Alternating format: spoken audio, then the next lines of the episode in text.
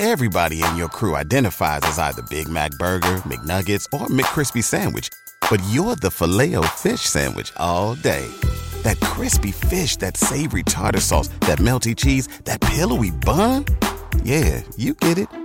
Every time. And if you love the filet of fish, right now you can catch two of the classics you love for just $6. Limited time only. Price and participation may vary. Cannot be combined with any other offer. Single item at regular price. Ba da ba ba ba.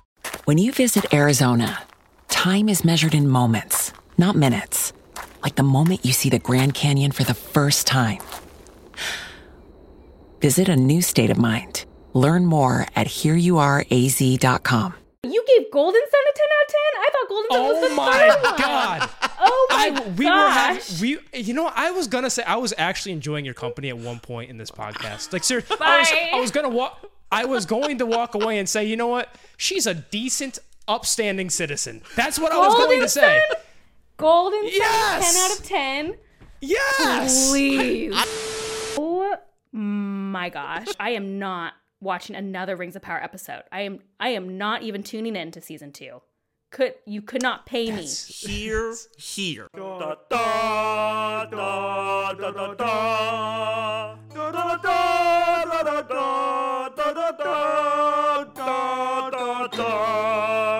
Welcome, welcome to the 2 To Ramble podcast. My name is Richard, My name is Austin. and we have a very special guest today. Me? No, you're never special, and you're never a guest. okay. Today we have Bookborn from YouTube. Welcome to the podcast. Hello, thanks for having me, guys. Happy to join in. Absolutely. We are honored to have you on. And this is fun because usually we're those booktubers that when you have another person to talk with, it's very easy to just keep that going and keep that going. And when we do reach out occasionally, you're one of the rare ones that you, you got lucky enough to get the 2 To Ramble invitation and actually accept it. We've asked so many people. Thank you for being on. This is this is gonna be fun. We want to get into the general scope of this conversation, the pros and cons of booktube. And coming from you, you've been in the booktube space longer than us. We saw you we have a lot to talk about, a lot to gush about, especially you being in the Sanderson Tress of the Emerald Sea. Oh my goodness. So I can't oh, imagine. I just want to lob this general question, see where we go from here. I have five big topics, and the very first one is actually this. You being in BookTube now for a couple years, uh, what do you think about reading itself? Has the joy of reading stayed with you? Or has something happened where you're starting to read, maybe it's getting mixed with content? Are you starting to lose it, or where are you at currently? Um, both, I think. Both have lost uh, some of its luster and also as as great as it ever was. Um, I think I don't like the pressure that I have to finish things when I'm not feeling it. Like it just feels like I can never take a break from reading. Whereas previously there might be like a week or two where I'm sick or you know whatever life's in the way and I'm not reading, and that was normal. And now I feel like this weight of When's the last time you posted on Instagram? When's the last time you reviewed a book on on YouTube? Um, and I don't love that. But that being said, I now have a ton of friends to talk books with, which I didn't have previously. So that is more fun and definitely makes reading a lot more fun than it used to be. Yeah, I always see we don't have a Goodreads account. Oh, do you have a Goodreads account? I don't. Oh my gosh, you guys don't have a Goodreads Okay. account either? That is No. like No. we're the rare I think we Pokemon make- spotted in the wild. Yes. I think I may have set it up with a Gmail. I just haven't used it. Yeah, no, not at all. Yeah, no. but I I see the reason I bring that up is I see on Goodreads. I don't know if you both see this because I do see reviews, although I don't post myself. I'll see people have the goals of reading 50 or 100, 150 in a year. These goals that I could never reach. Would you ever do that? Do you set a goal? Do either of you? Because Rich, I've never asked this of you. I just don't care to ask you, but I guess I'll include you. But do either of you ever have this reading goal of I'm going to get 50 done this year? This is so crazy. I just filmed a video about this exact thing that I'm going to post in two weeks. which is Oh, I. we can critique that one too because I don't know if you for can the audience it. It's we- about why I don't have a Goodreads. And one of the main reasons is I hate, I hate the book number goals. I, I hate Mm, them. I think, I mean, I don't hate if people want to do it. That's their own business. I don't really care. But I don't like the competition aspect that it has brought to the book reading community as if the only way to be a book lover is if you read an ungodly amount every year. Like I I have responsibilities. I can't read 100 books a year. That's just not going to happen. And again, no shade, but the one year I tried to um, set like a number for myself, I felt like it changed my reading habits for the worse. I wasn't reading as complicated books. I was purposely avoiding long books. I was trying to find books I thought I could get through quickly mm. to reach this goal, and I think it it harmed my reading personally. Okay. I can I can definitely yeah. see that because I I wouldn't want to for example, a disc Discworld are fairly short books. And if I wanted oh, to, uh, jump in. She did re- uh, review Small Gods. I saw on your Instagram. Didn't love it as much as you do, Rich. Just want to say that. Point of contention. That, that that could be a. we'll we'll Just, we'll save that discussion I'm, I'm for just, a little later. I'm trying to start conflict. Like I'm I'm here to interrupt you on your answers and start conflict. All right, so go ahead, Rich. But to the point, Discworld has such short books that if I was hitting a number goal, yeah. I would tear through Discworld, and I, that would be 42, I think, 41 41 or 42 books Lots. for the year, and I could kill those really quickly. Mm. However, kind of takes some of the joy out of it. I love Discworld as like this it's my nice palate cleanser book. After I finish a big, long, heavy series that was all serious, mm. I go to a mm. Discworld, and it's just so enjoyable that I don't think I'd want to read it just to get the number up. Yeah, I've seen. So we had we were lucky enough to have Brian McClellan on. Love love him. He's great. Mm-hmm. He told us that he just doesn't read anymore uh, as much as he used to because something about writing he doesn't want to read as much. And i know daniel greene similarly i don't know if this is still the case it was on a podcast from like a year ago but was saying that the reading starts to get to him when he's trying to increase the number and do things just for the content. And mm-hmm. we haven't felt that yet because i guess we don't we we read hardly enough. We need to read more if anything. Yeah. but i imagine for you bookborn do you ever have a situation where you would have dnf'd a book but you need to finish it because you have to post a review.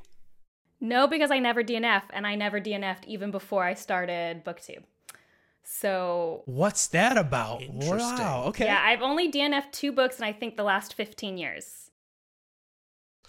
Well, we gotta ask. Yeah. What were those two books? um, the uncut. Were they your stand, husband's book? that would be the uncut stand by Stephen King, which I DNF'd back in like 200, okay. 2015.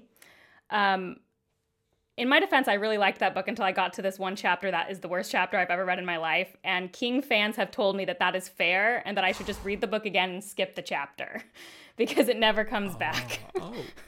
have you read The Stand, either of you? I have not. I, no. I actually I have not read a single Stephen King book. I, I've horror has never been my genre. Just never been into Stephen King.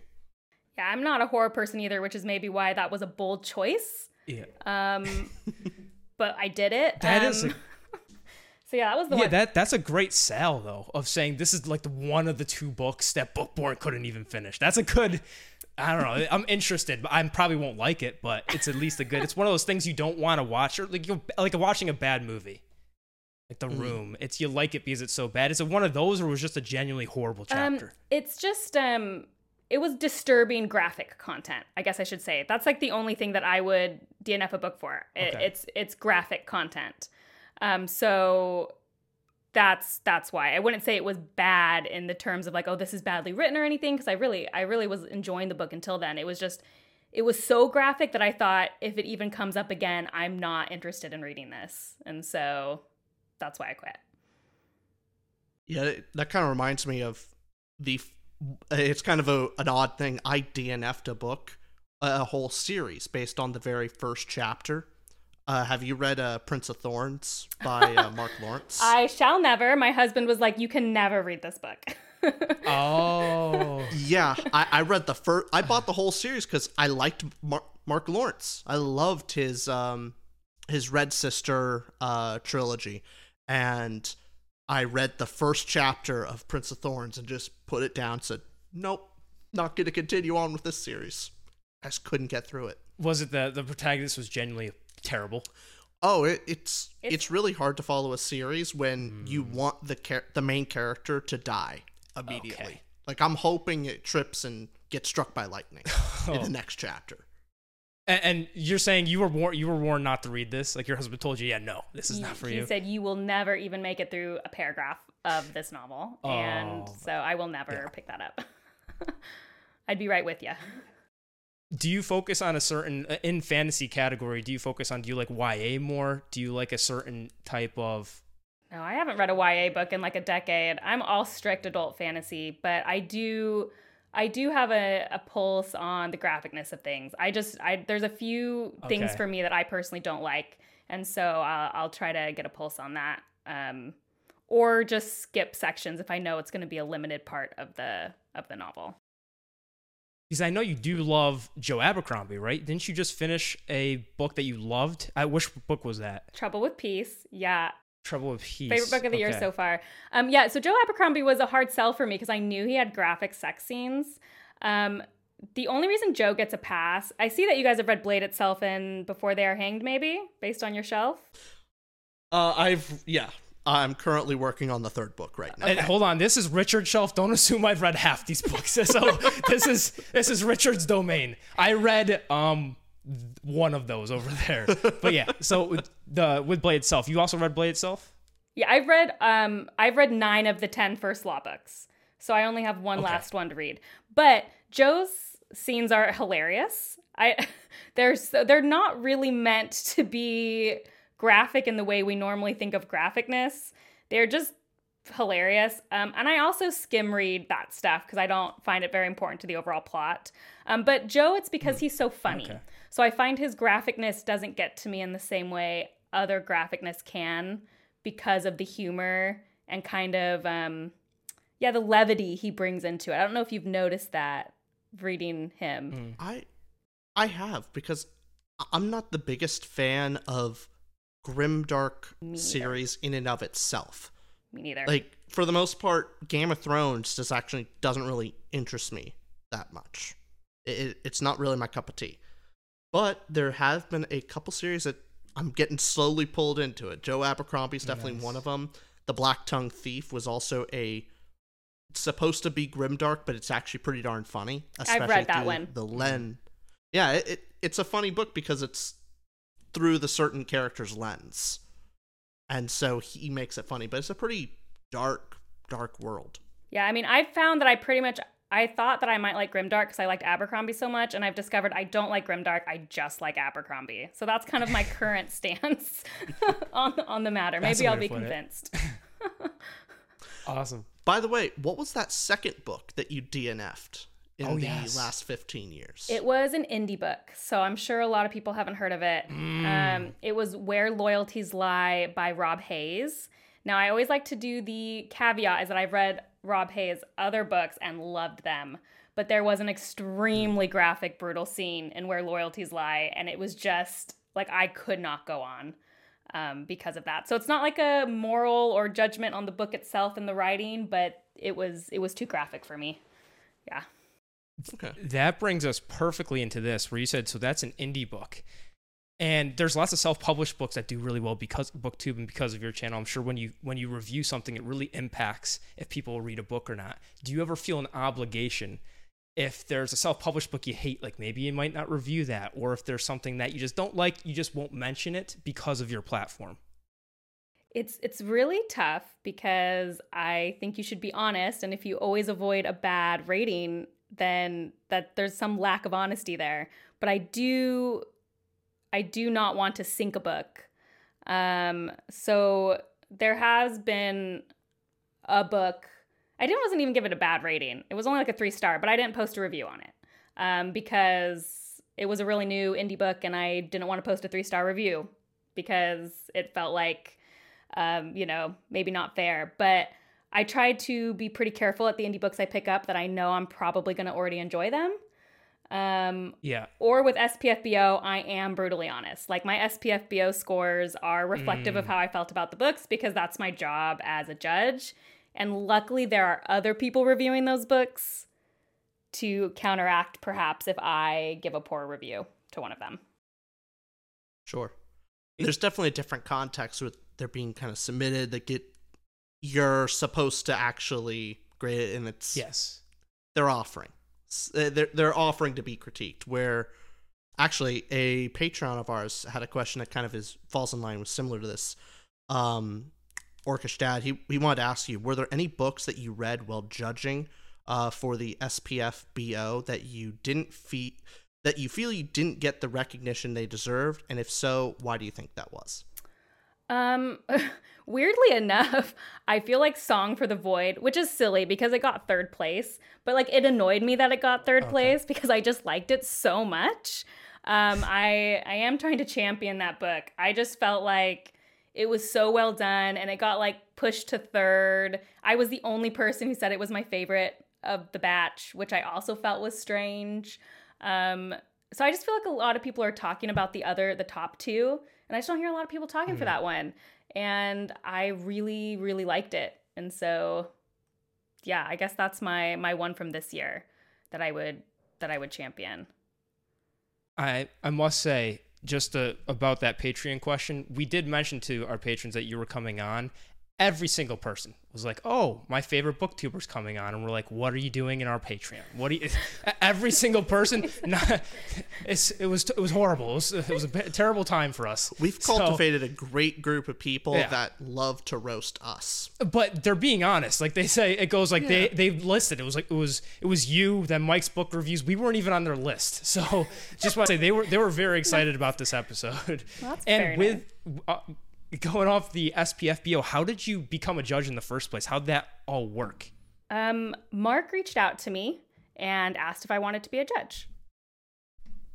Also, oh, oh. that's that's awesome. So that's how it happened. Wow. But I um I mean, he kind of knew about me. Um my husband was in the competition uh in SPFBO 6 and I had yeah. I had emailed him a while back just like, "Oh, if you ever need someone to get involved." And that was like a couple years and then he had contacted me uh, last year and said, "Well, we need a judge. Do you want to do it?" So I said, "Yes." That's uh, this is your first year, right? This is or, my second year. I have that one. No, second. Sa- sorry, second year. Okay, and then were you you weren't Sword of Kaigen was 2019 or 2020? Were you the were you there when Sword of Kaigen was in the running? No, no, no. I was not there when Sword of Kaigen okay. was in the running, which is good because then the next year my husband's was in the running, which would have been really weird, and I wouldn't have been able to yeah. rate that. I think actually maybe was he the year after Sword of Kaigen? Maybe not. There might have been one in between. I don't know the order of them all. I've okay. read them all though. I've read all the winners. Awesome. Where loyalties lie is the DNF because it was a winner. Anyway, the end. Awesome. yeah, we, I, I think the competition's so awesome because we wouldn't have read that book otherwise. Like how, oh, yeah. how would that book have been as popular as it is? I think it does tremendous things for. And how does it work exactly? Where there's year one of ten groups of judges, is that correct? Yes. And okay, we all pick a finalist. So there's 300 books. We all get 30 books. We pick a finalist from the 30 books, and then we all have to review all 10 of the finalists.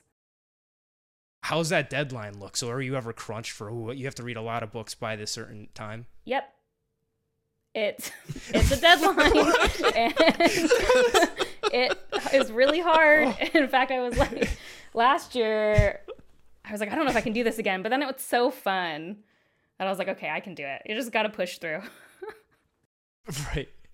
Does that ever hurt? Because you know you have to read a lot of stuff for content and enjoyability or whatever. So adding that in is just a third category of yeah. that, that that I understood the yep you said there. It came across. So yeah, that's all I needed to say. Kind of my whole feeling. I'll, I'll be honest it's been quite nice recently. We've been doing videos on books that I have already read. That Ugh. it's just Austin has to catch up. Yeah. And so he's reading it while I get to sit back and kind of relax and slowly read my other books. So yep. it's going to come to a point where we're going to have to.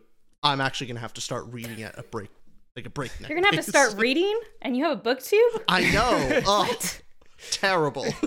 we had this dynamic where he's uh, he has read way more fantasy sci-fi books, and I'm kind of playing catch up and that's what we do here. And we it it's worked very differently because most booktubers are it's one person, and so we kind of mm-hmm. have to figure out different content strategies with two people. Can you give us an insight in uh, talking about the pros and cons of booktube? As you doing it alone, what what has been a more enjoyable part of this whole experience, and then what's been something that you you go, mm, this I'd rather not. Um, people are the best part of booktube um, meeting people. I don't know. Do you yeah. guys feel that way? I've made some pretty close friends oh, yeah. um, doing BookTube that yeah. I chat with like about regular life stuff on the daily, um, mm-hmm. which has been really great. I just I love the community. Um, so that's for sure the best part. Uh, the worst part is the grind. So I don't know if you guys feel that. Just like, oh gosh, I got to put something out every week whether I'm busy or whether I want to or whether I have an idea floating around in my head. Because some weeks it's just like Oh I do goodness. not have an idea in my head. It's blank. Oh. oh, please. Okay. I, I, I put this in my notes. I, I promise you, I put this in my notes. Okay, let's talk about content. A book born. How do you come up with ideas? How? Please help. Like that's like actually, how do you? Because we have a board off the side be, behind Richard, where we have all the ideas listed. They're kind of rough. Some of them are good, but w- what do you do to come up with something? Do you open up a dictionary, do the Mr. Beast method of picking a word, or how do you do it? I couldn't imagine someone who's more different than me than Mr. Beast. So whatever he does, I probably do the opposite of that. But um, I do have a the notes app in my phone is where I keep a running list. Right now, I hate every idea on that running list. Um, so I don't really know how useful the list is. Uh, Um, I where do I get my ideas? A lot of times it's like someone says something, something happens. I'm can't fall asleep for three hours at night, and so finally an idea pops into my head um, that I hopefully Right. remember the next morning. I, I never know where it's gonna come from, to be honest. yeah, uh, Rich, you're our idea guy Oh, then you tell me. Yeah, no, Give me the hints. Please help. All right, Rich, your turn.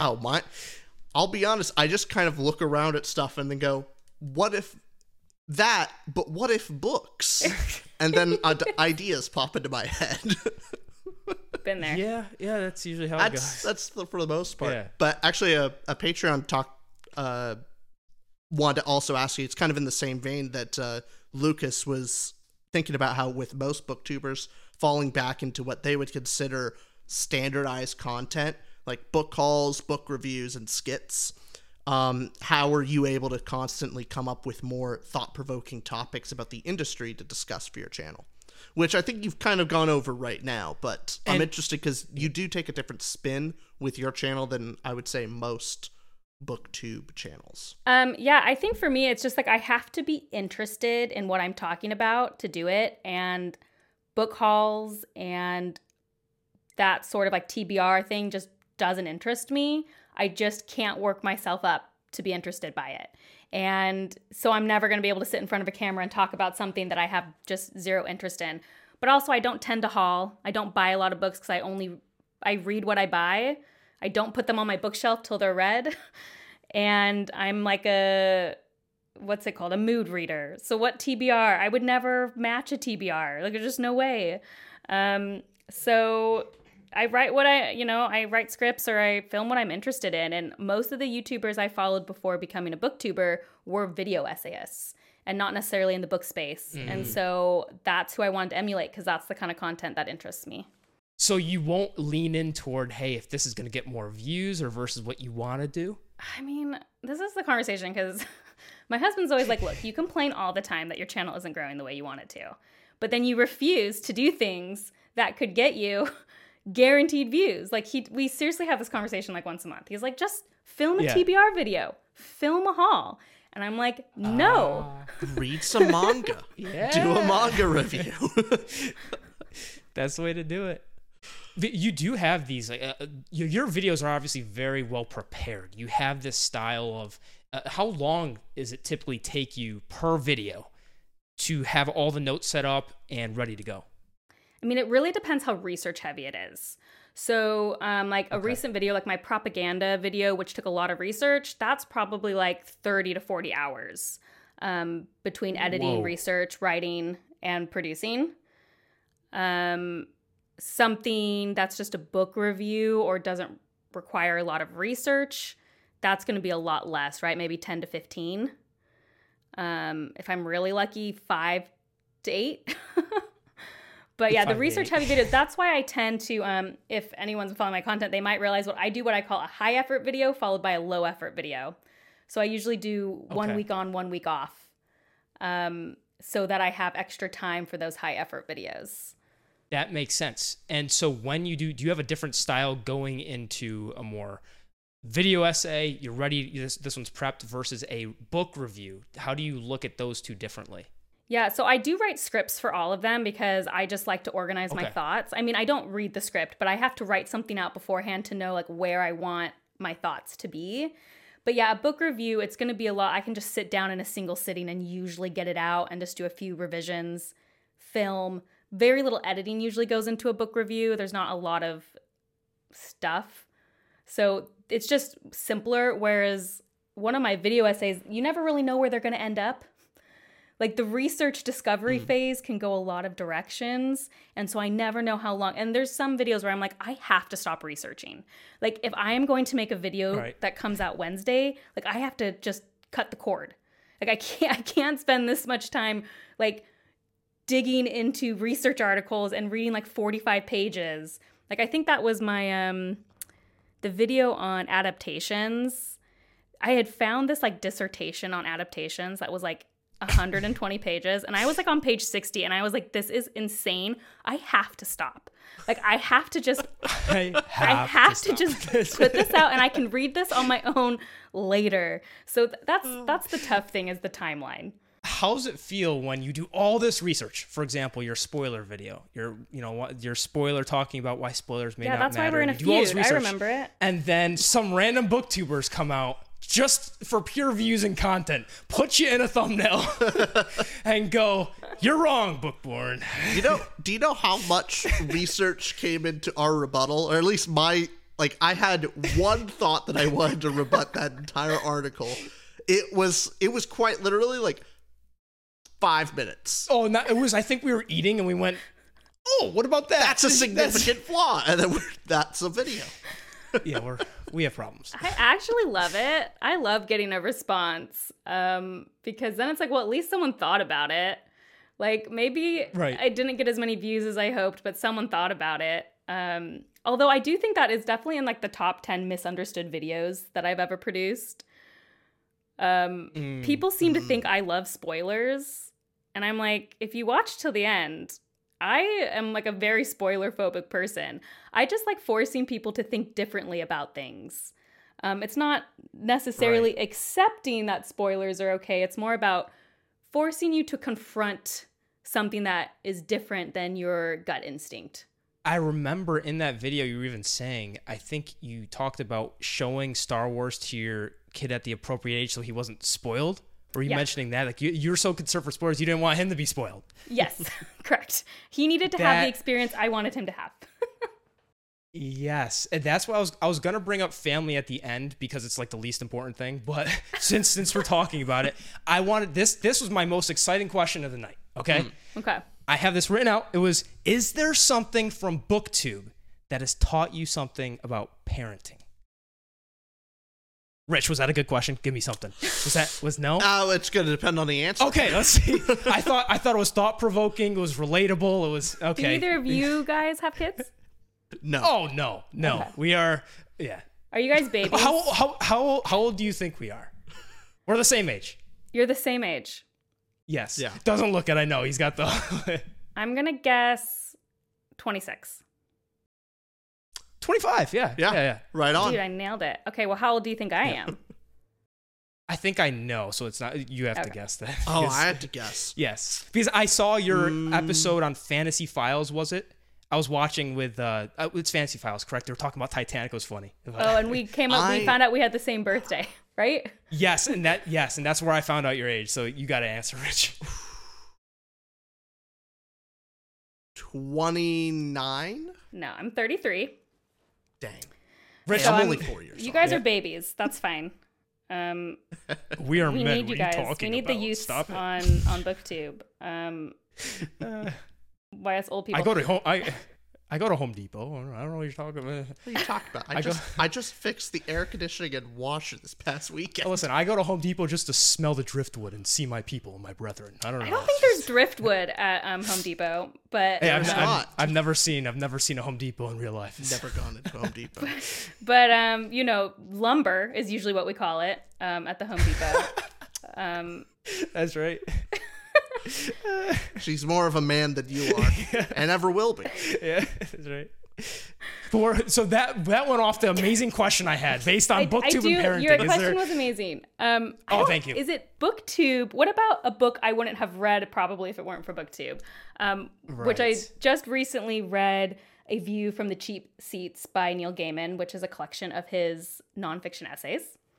Mm. And mm. Leanna's library, Leanna from Leanna's library gave me that book.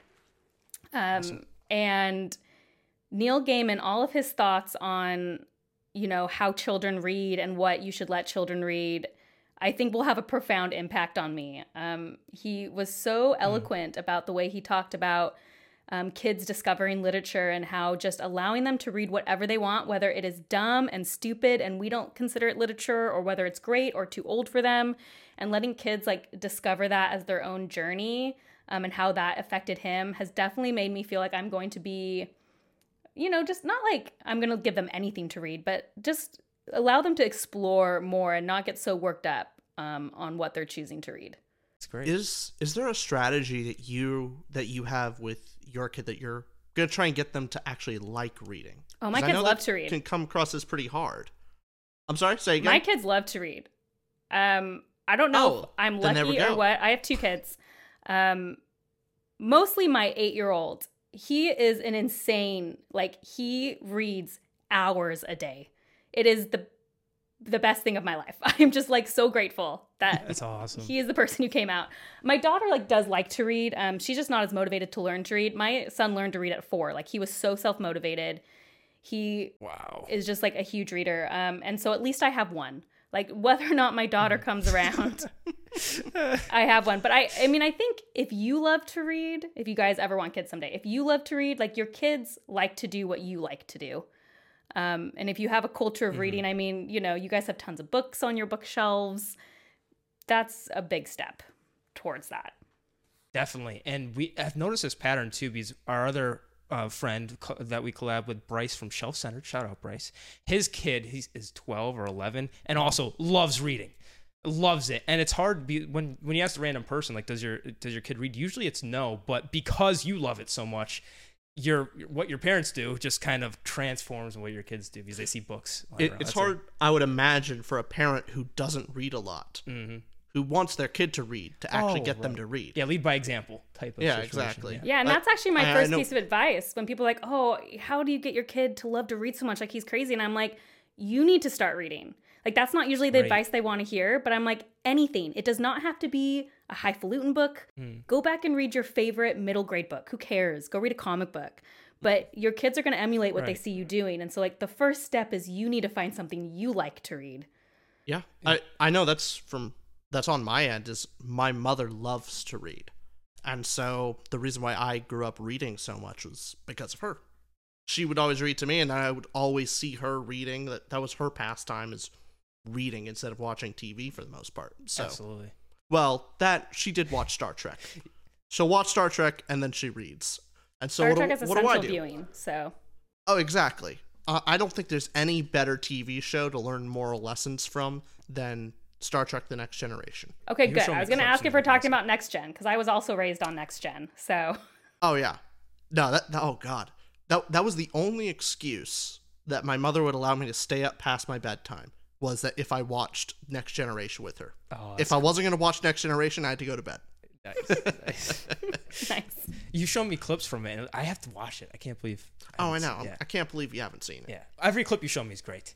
But, but with so with reading and with you having a booktube channel to narrow this back into the pros and cons, how has the time commitment been? How do you juggle that in your life? It Sucks. I don't know. I don't. It's not a balance. your your your best answers are when you just go, "Yep, sucks." just, I, that's I, it's really hard, um, and especially because summer just started for my kids, and so like my video mm. like the essays are just going to be few and far between this summer because the time just isn't there like this is a hobby like i only get to do this after usually my kids go to bed um so mm. it's sucked up a ton of just like my leisure time in general um right which is fine it's been harder too because i started playing tears of the kingdom and so Ooh. that's also been an issue personally for me that i need to come o- overcome I, I feel the same thing. It Tears of the Kingdom has eaten quite a bit of reading time for me. Oh, I'm so glad. My husband's so tired of me meeting people who play Tears of the Kingdom because then I talk to them about it for like 40 minutes. Isn't it just the best? it I, I think it has to be it's either my favorite game ever or at the very least top three. It is I, mind blowing. I can't bel I can't believe they took Breath of the Wild, which was already a fantastic, great game, and they made it look like a tech demo. Tears of Yep. the Kingdom is everything that the first game should have been. I have fun just watching you play the game. That's how fun the game is. I I absolutely love the how how when you you think you have an original thought in the game that you Yeah. go oh I'm being real creative Mhm. and then you look online and you see everyone else kind of had the same thought so bookborn I I don't know when you first did when you first logged into the game when you're on like the Sky Island did you just build a gigantic uh bridge out of logs to accomplish your goal like 12 logs glued together and then that's how you beat things Look, um, so I'm trained as a civil engineer. Oh, So I I have probably played like 40 hours of this game and have done nothing but sit there and build garbage. Like that's all I do. so yes, I have built everything from the sturdiest thing you can imagine to the most horrible would not pass code, but it does what I need it to personally do. Um, anything you could possibly imagine. This game is like crack for me personally. are you are you a fan of Minecraft by chance then? So we have not gone into Minecraft, and it's just because I personally like every every kid is into Minecraft, and I just am like, I don't know, I don't want to get into an online game. Then I feel like it sucks more of your time if you have to like deal with other people. Oh, it's a trap. I love the game so much. I, See, I had to quit. that's the it's so initial thought Yeah. but for some reason tears of the kingdom is already consumed Mm. like 50 60 hours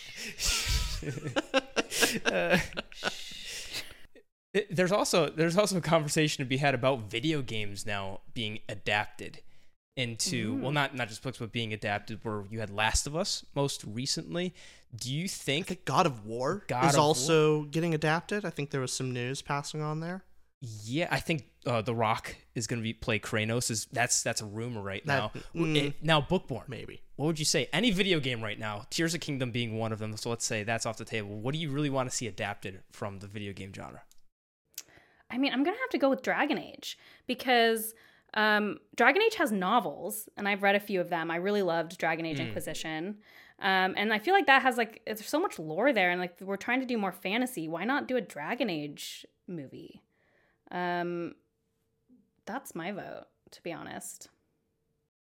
Rich, do you concur, or do you want? i to... haven't played the game I was hoping you have, because I haven't. I have. I have nothing to contribute to this conversation. just Sorry, like Tears of the Kingdom.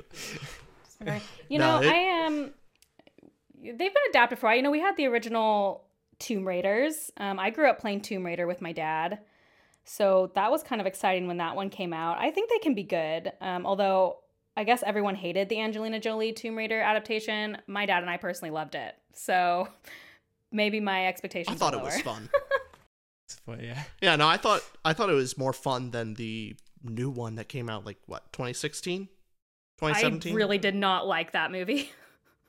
yeah it, ugh. It- it's such because a that's the thing, movie. right? If you're going to adapt a video game, there needs to be a lightheartedness to it. it there has to be some sort of joy because ultimately video games Some are- joy. well, and I'm just saying, like, I I feel like the other one, it, it took to literally like there were times in that 2016 adaptation where it looked like a cutscene from a video game, and and that's almost it's it's not catching the vibe I think of successful adaptations, which is to take the heart of something and adapt it for its new medium, which is anyway that's a whole hmm. nother discussion, I guess. Oh no, I I'm agreeing with you on that mainly because I think that applies to almost all adaptations. Yes. Mm. The Yes. the worst adaptations are where they're trying to just do the same it, the same feel in the same setting but just worse. Where the best adaptations take a cool idea and put it in a different setting. Right. Like uh, I think my my favorite example is always uh, Seven Samurai and then the Magnificent Seven. Magnificent Seven is a great adaptation because you take an idea from an original story and apply that to a different setting and see how it makes minor changes. Makes a great adaptation. You look at um, Another great adaptation. Wheel Time Season 1. You shut your mouth. so I could say that because I've read Eye of the World, but I have not seen Wheel of Time season one. So I was, I am an out observing party. I know that but this was mentioned before we got on the pod here, but Rich is. You could go ahead. Your the first video Oh, you saw yeah. of hers, right? Yeah, no. Uh, the first uh, for you guys watching, the first video I ever saw of Bookborns was her breakdown of why season one of The Wheel of Time sucks. And Actually, the word I used was disappointing. Disappointing sucks. Worst season ever of television. television. Yes. No, it was no. Rings of Power was for sure worse. Oh, That agreed. that is objective. I have. True. Hey, I have not seen Wheel of Time season one, but I guarantee you that's true. That was real bad. Because at least, and this is what I keep saying, at least Wheel of Time didn't bore me to where I felt like I've Mm. been watching this show for 10 hours. It says it's been an hour, but I've been here personally, emotionally for 10 hours during this single oh, episode. oh my goodness. we felt the same way. We only watched the first two episodes, and we both looked at each other. Do you want to continue? And we were like, nope. And, then we thing- decided not that goes to. back to the conversation about doing things for content. We were like, okay, we got to watch the show. We're going to cover content on it. And then we started watching it, said no, instead we're going to talk to Silmarillion. and then Wow. had you, re- yeah, that's, that's Oh, yeah, where I- we went off. Oh god, I'm so glad I read the Silmarillion before watching Rings of Power. I'm also glad I wa- I read the Sil- I'd read the Silmarillion right before as well. And um what's so funny is I think it was after episode 6 and I was just like I can't do this anymore. So I wrote on my community tab and I was like, what do you guys think if I just stop uh, talking about every episode and I will just do like um, a final thoughts video? Like how do you feel? And like 80% of my viewers were like, "No, please do an episode by episode." And I was like, "Oh my gosh." And so What'd you end up doing? I did it because it was like, if it was even close, if it was even close, if it was like 50 50, I would not have done it. But it was like overwhelmingly, people were like, no, I want your breakdown of how it's different than the Silmarillion because I haven't oh read Oh it and I want to know. And so I suffered through it and then I was mm. like, I am not watching another Rings of Power episode. I am I am not even tuning in to season two. Could you could not pay me. Here, here. But that that is a fascinating conversation to have where you have a big enough audience where it matters. For us, if our 50 people are going watch this, we'll just go no. Just Well, it wasn't even. not- you know what? A lot of people didn't even watch him. Like it, but it was like there's Oh, okay. people who have been, like the people who respond to that are the people who are usually the people supporting me the most, and so Right. I want to make content that they want. Um, you know. Anyway, it was the long story short. I'm not going to force myself to finish Wheel of Time. I'm done. So if I go to season two and I'm like, I hate my life, I'm just going to stop, even if it's like episode two. What if there's a poll that's like 90% of your audience wants you Oh, I'm do not it? doing a poll. We'll do a This poll This is a poll of you. one. Yeah, well- it's a yeah, poll we'll of me. put a poll on our channel. How many of you guys want down below. to do an episode Yeah. by episode break? No, no. Comment poll down of right? one, poll of me. Do I want to do it? No. End of story. Actually, the one of the most mind-boggling pieces of news that I got from season two is how the the showrunner was saying how season three will be a lot closer to the books, and hearing that, going, wait a minute, season two isn't even out yet.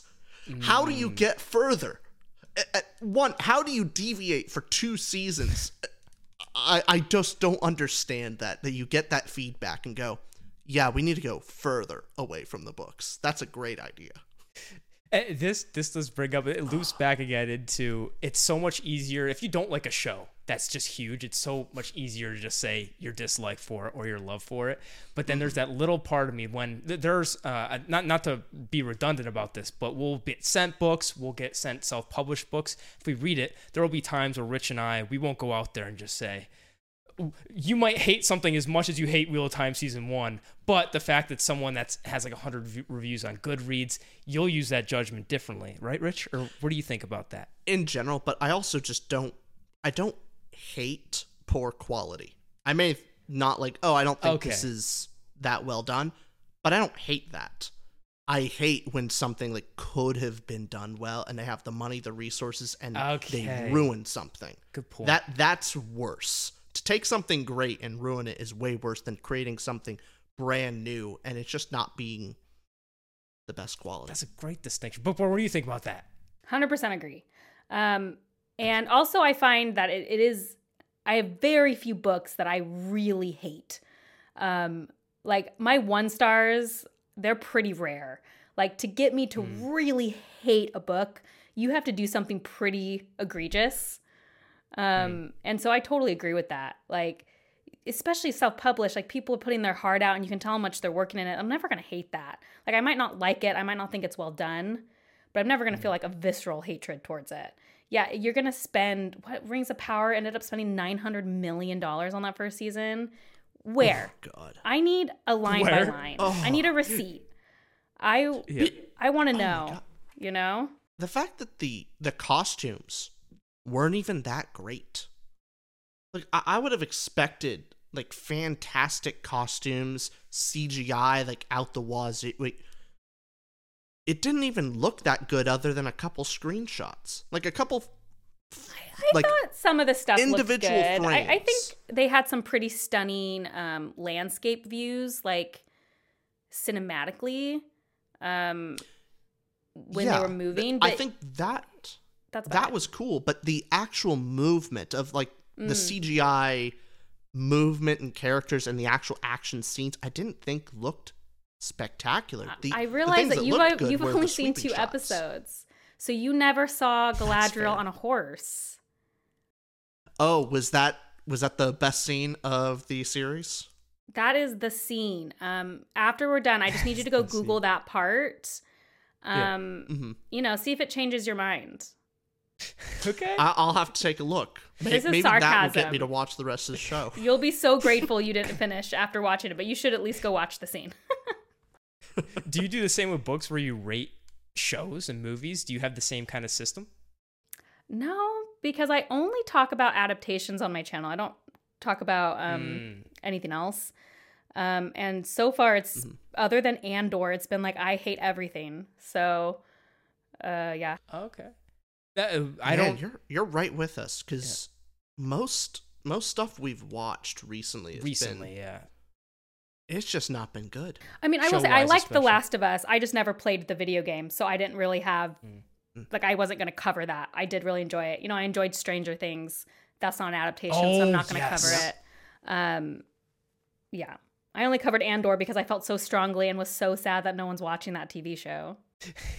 uh, we, I think we've been burned by Disney Star Wars. Wait, wait, wait. So Have you guys? Wait, wait. Stop, stop everything.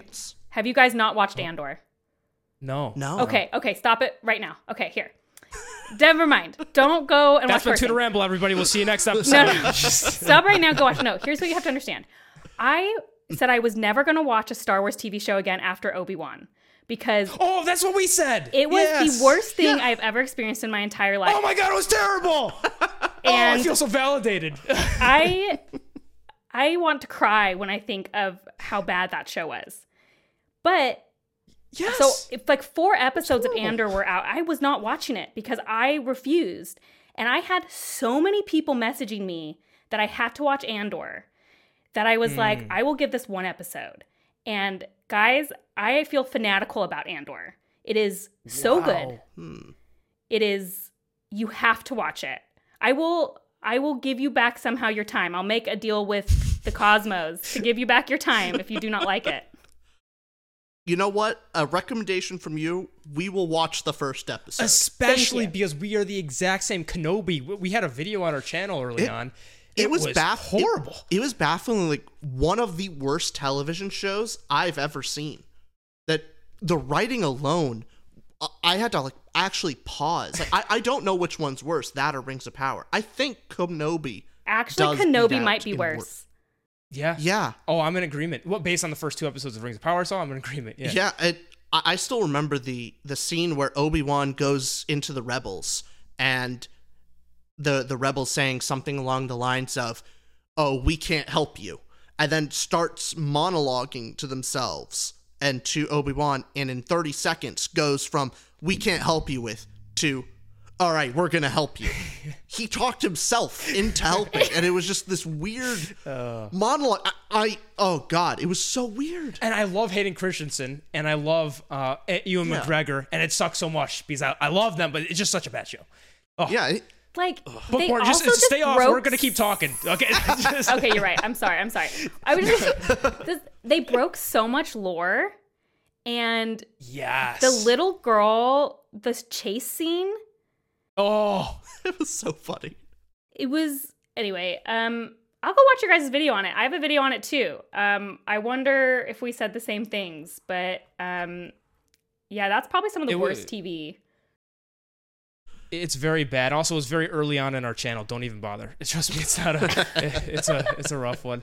But I love that you called her little girl, not even Leia. You didn't even give the. Just little girl. Just the, just the girl. just the and, guy. and I do feel sorry for her. I don't want to like poo poo on a young actress. I think it was just a very No. poor mm-hmm. choice. You always age an actress, a child actress up or actor up. Um, so if you're gonna have a someone pretend 10 years old, you should have a 12 year old. She was eight at the time of filming. And so I think that also contributed really poorly because they were writing language that a 10 year old would use, but she clearly wasn't that old. Um, And I have an eight year old. And so it was just like Mm. my husband and I just could not, we would like burst out laughing. M- Like Oh, yeah, at serious parts because it was so stupid. But your eight-year-old does he have a very good vocabulary because of reading so much? He does actually. He surprises us a lot with So- the things he'll say. That that though that's an exception though because the general rule is if you're that young, no. Usually well, it's not the come across, vocabulary. It's not the vocabulary Mm. they had the the child use. It was the confidence of which it was delivered, I think, or or the reactions. Like she didn't act like even I think a 10-year-old, but her she being so little and the way she acted, it just did not come off authentic at all. Um, because you could you could say, well, a princess would probably have a good vocabulary, might be more commanding. Like there's some, you know, you can let that slide, but it just wasn't believable in any any realm of any universe or galaxy So- far, far away. Is is this okay with you if I title this "Bookborn Trash's Eight-Year-Old Kid"? Watch now, just whatever we can do for the, the clicks here. I mean, That- I'm that's what not I'm getting at. You notice how- it. like you notice how Rich altered your words instead of disappointed. He said sucked. You hated it. Worst thing. It's just it's what we do here. We Did you it's- did you guys know that I very specifically um, avoid charged language in my YouTube videos? Did you know? Like I actually Okay, that's like there's a reason I use the word disappointed and not sex. Okay. Oh, do you think do you plan that out? I plan it out. Well, I, you- I try very, very hard Oh. to usually not use um, inflammatory language. Do you guys know why? No. Why? Why is that? Um, because of all the review bombing recently, I think it gives fandoms a really bad reputation and it's very frustrating to me.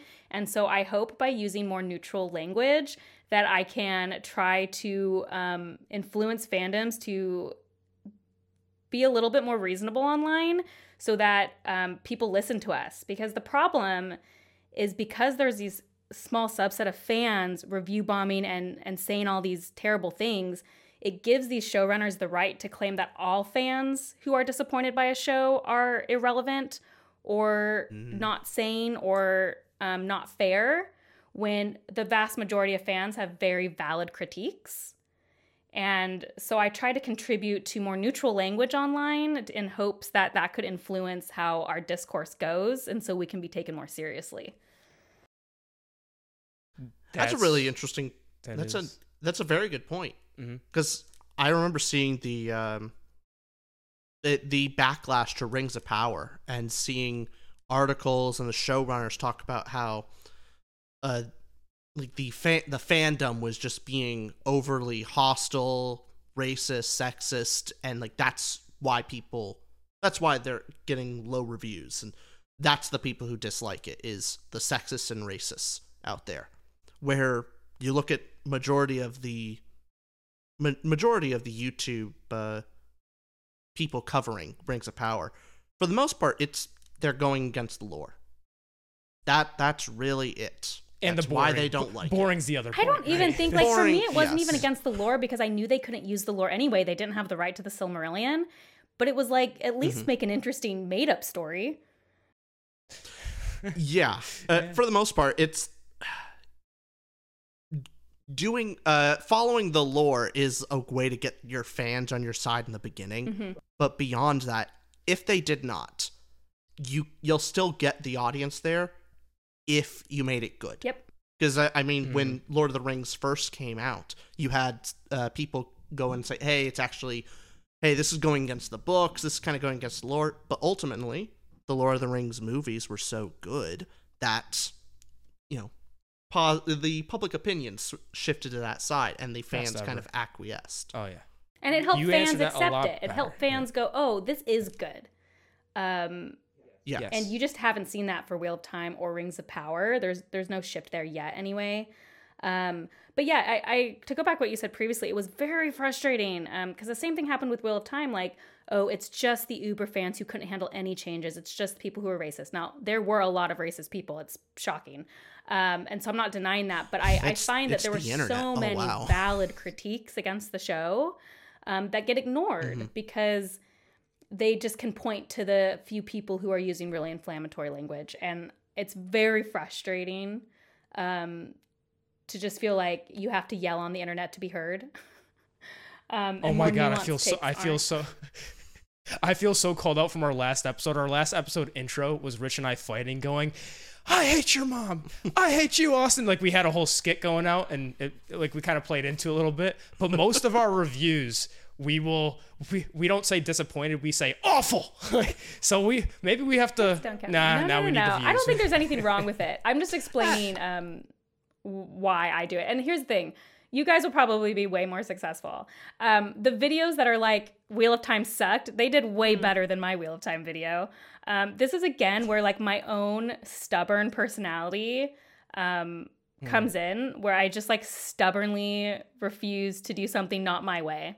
So it's not a great you trait. definitely well you definitely look at it more methodically and think and plan it through our reviews are more we you know we have all of our thoughts and since there's two of us here you kind of bounce back and forth it just gets more passionate and we're just going yeah i really if we really That- love something That is true. I, Or I'm not really hate passionate particularly about what I what I dislike in some book or movie. It's that I'm passionate about my disagreement with Austin. yes that's what it is That is that's exactly it. even though our our ratings for a book may only be like a point difference. Like Oh, I yeah. rate it a 7 and Austin rates it an 8 out of 10. Mm-hmm. We'll start like I'll start getting even more and more entrenched into and start using more big uh inflammatory language and it's a point difference. It's the just 'cause book's we not awful you're awful just Exactly, yeah. it just goes into that and that's where okay this is I can this is totally where, see how having another person would do that because I think I would do the same Yeah. thing. See, it's just it's just how it works, and that this is the most important topic that we're you're ever going to discuss on any channel ever. Rating systems, okay? I need to ask you specifically about your rating system. Now, I'm, I'm sure you're unfamiliar with ours. We are psychopaths. I, I I mean this. Like our rating system is complex. Like I think it's kind of simple, Okay. but it's, complex. It's 5 scores it's, it's, it's five scores, but every time someone looks at our ratings, like we will rate something. I kid you not, like a six point five two. Some of our ratings come out to like that. So it may be, you know, may not be the most inviting rating system. But how do you decide for you? One star, two star, five stars. What do you do? And what are just and then we'll talk about our messed up way. I kind of am interested because a lot of people do have those really intense ratings. And what's so funny is like for how intense I am about like research and how I script my videos and all that stuff, ratings is like pure vibe checks for me. It's like, how do I feel? What what does my heart say? That's my rating system. One to five, I'll give half stars, nothing less than a half star. Um, in terms of like I don't do point a quarter stars or whatever. Um, and that's it. It's literally vibes. Like people will be like, "You loved that book and you gave it a 4.5." And I'll be like, "Yeah, cuz there was like two chapters I really didn't like." So my heart tells me I can't give it a 5. And then there'll be like a book that I rate 5 stars that technically had weird dumb stuff in it, but I don't care cuz my heart told me it should be a 5. That's that will it. Wow, work. that's that the opposite of ours. that is like we we do not get along on this. Actually, one of our categories is emotional impact. Yeah, so, So- A, a quick explanation of how we do it is we have five categories uh, going emotional impact, characters, plot, dialogue and prose, and then world building. slash magic. Yeah. I feel like that's yeah, pretty yeah. normal. I probably would have guessed all of them. Like I've seen that kind of rating a lot. Like people break it down. Okay. Yeah, and so we rate that out of 10. I personally only go to the 0.25, so I, I don't go to the hundredth, but that's what Austin does. But, you know, give it, it gives something a 6.25, and always keeping in mind that a 5 is an average. 5 is not good, it's not bad, it's just that it 5 should be the average. hmm And so then all we do is I look through my other scores and say, did, was I more emotionally invested in this book than, let's say, a book I rated previously? And it, that helps me zero in where I would put the book. Like, I put it in between Red Rising and um, Eye of the World, something like that. And now, based on what Rich just said there, Bookborn, do you think uh, would you think he is the more critical one or less between us two? Who would you think is more critical? I think he's more critical than you are. Yep, correct. Correct. that is It's very obvious. very obvious. You could hear like you could hear the pretentiousness in his voice. Just- No, no, I feel like It he's is what- pretension. um, I think it actually had more to do with the idea that you said that he has read more fantasy and sci-fi than you have before this Yeah. talk, and how you're catching up with that. And I feel like I have gotten more critical the more I've read. Um, so that Yeah. was my guess. Also, you have to listen. This is our channel. You can use provocative words like pretentious. Don't be afraid. Okay, this is it's it's two to ramble. Use the all problem those is, is dirty like, I'm sort of pretentious sometimes, so I definitely want to Yeah. be careful about calling someone else pretentious. It's like the kettle calling uh, the pot black, you know? yeah. Yeah. See that that's the nice thing is I call myself pretentious, and so I'm I'm free to call whoever else I think pretentious because me, I right. because I'm including myself in it. I know fair. who I am. That's right. the the, the thing that I have a hard time with that is like so there are authors I can think of that are weaker in world building, but I love everything else about it, or authors that are weaker in prose and I love everything else. So does that mean that those books can't ever get a perfect rating from you? Yeah, in general, that's Well, it- here's- there's there's several books where I feel bad because the score it feels lower than I want it to be. That's But what I'm that's saying. Vibe check. a You just do a you do it from your heart.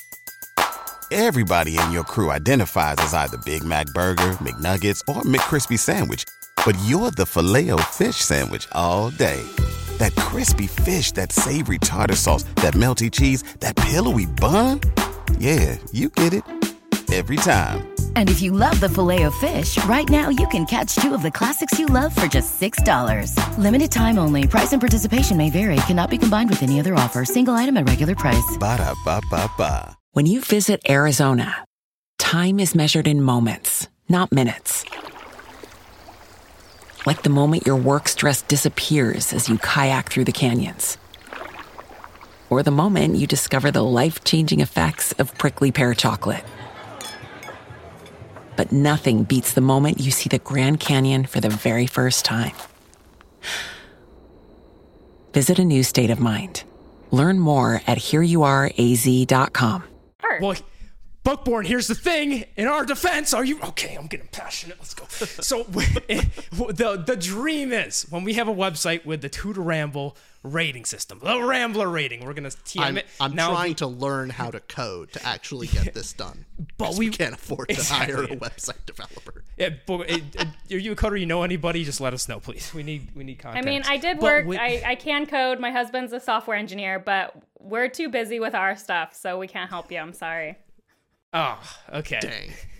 But, It's not but hard to learn, dream though. is- There's like a lot yeah, of free. it's just slow. I I'm I'm going on Udemy courses. I'm learning Next.js and mm-hmm. Tailwind and all that. you so got it.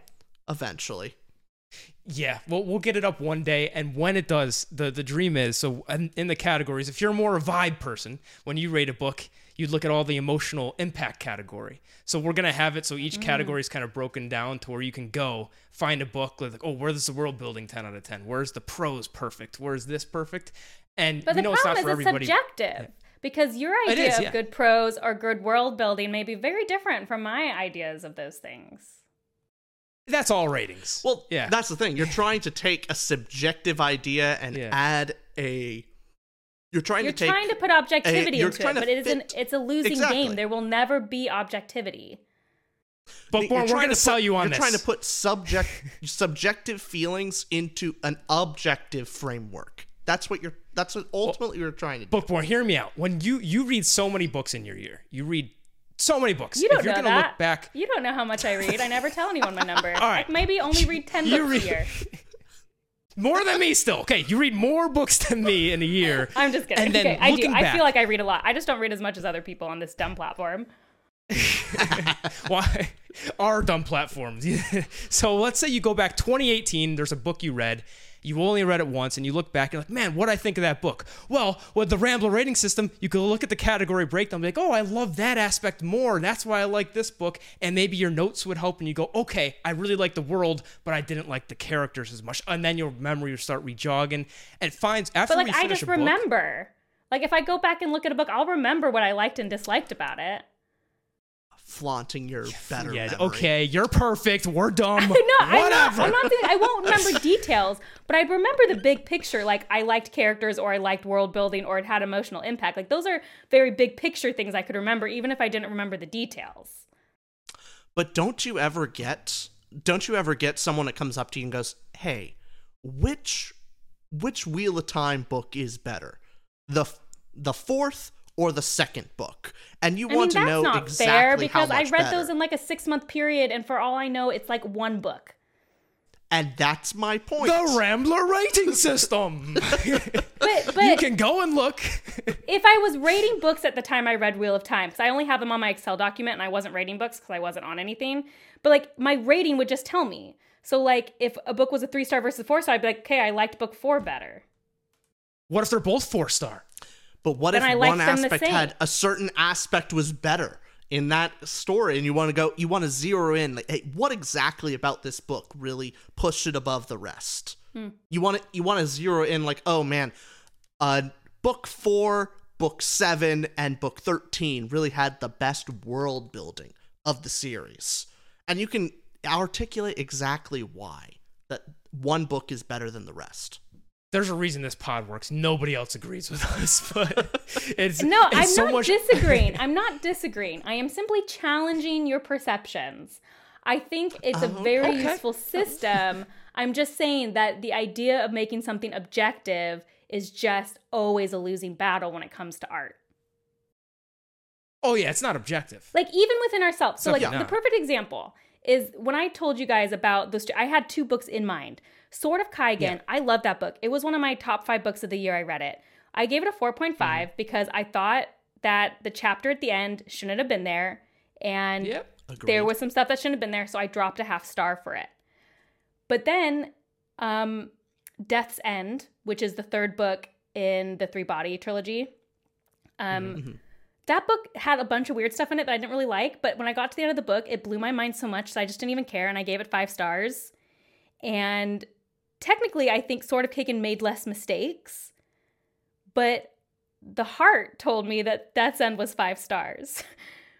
So Yeah, and our emotional impact told us that it was. so the point be, like it was a five star book okay so Right, right. um i think like even if i had broken it down like i wouldn't i wouldn't have wanted to give it a lower rating so that rating system couldn't work for me because i just like i can't be objective about it i guess I but i say think it'd be very bi- useful to your followers the biggest flaw to our system and this is what comes across and it's more a technological problem like we can't really do this with excel or we could but it would complicate it beyond uh, beyond Use, what we can yeah. do is it some books emphasize certain aspects and are more important there are some books where the characters are not particularly important Right. it is more of an insert and you're supposed to look at the plot and kind of a self-insert that's why book. like, have you ever given a 10 out of 10 with your system because i feel like it'd be almost impossible i can only think of like one book maybe i would have given a 10 out of 10 with your system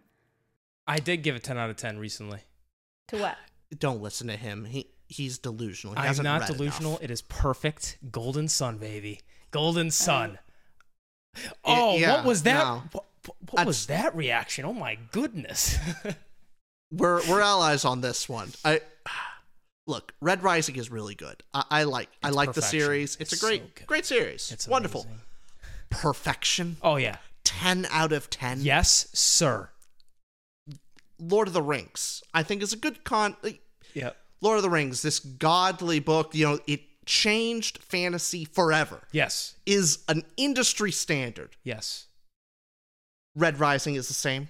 I think you can have two five stars. Going back to bookboard system here, you can have two things be amazing. I What are think I need thoughts? to sign off this chat um, before we talk about it. I'm just kidding. Um, but what I was thinking is like, though, here's the thing: like, Mm-hmm. the trouble with peace. Gosh, that was literally five stars every page for me. Like, I cannot believe like Mm-hmm. Joe Abercrombie wrote everything I think to just write the trouble with peace. Such a good book. Um, but the first law has no world building. It's very low magic. The world building, it's not the point of the book. So like I've read this mm-hmm. Mm-hmm. incredible, mind-blowing, five out of five stars every page. Like, wow, the characters work is better than it's ever been. But First Law doesn't have a lot of world building, so like it just it doesn't get 10 out of 10. Well, that would be the case where with with the system, we you can organize it so you wouldn't look at the world building category, but for you it would be more emotional impact. Or so but your the actual rating, rating, but the of- rating would not be But- 10 out of 10.